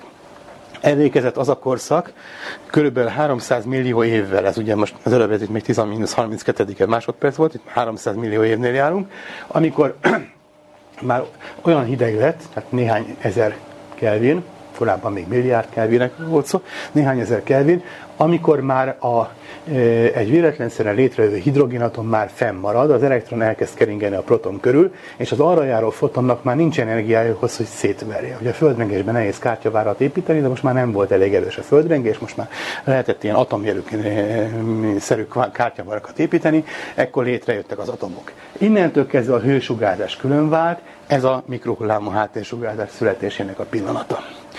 Innen az atomos anyag viszont elkezdett sűrűsödni, a gravitáció összehúzta, és ugye ez az a rész, ahol az ember szégyenkező elfordul, mert még nincsenek meg a pontos elméleteink, hogy valahogy létrejöttek a galaxisok és a csillagok, azon is vitatkoznak, hogy mi volt előbb, galaxis vagy csillag. Tehát a csillagok álltak össze galaxissal, vagy a galaxisokon belül jöttek létre a csillagok. Pillanatnyilag úgy gondoljuk, hogy kis galaxisok jöttek létre, abban sok csillaga, és utána ezek összeálltak nagy galaxisokká, hogy izgalmasabb legyen, és akkor utána itt már folytatódott ez már a csillagkorszak, és egyszer csak elérkezett az a nevezetes pillanat, amikor a lassuló tágulás ismét gyorsuló tágulásba váltott át. Ezt se gondoltuk korábban. kilencvenhétben vetették föl ezt a, az ötletet, hogy hoppá, jelenleg a világegyetem gyorsulva tágul. A lassuló tágulást mi okozza? A szétrepülő galaxisoknak a kölcsönös vonzó ereje egyre lassítja a szétrepülést.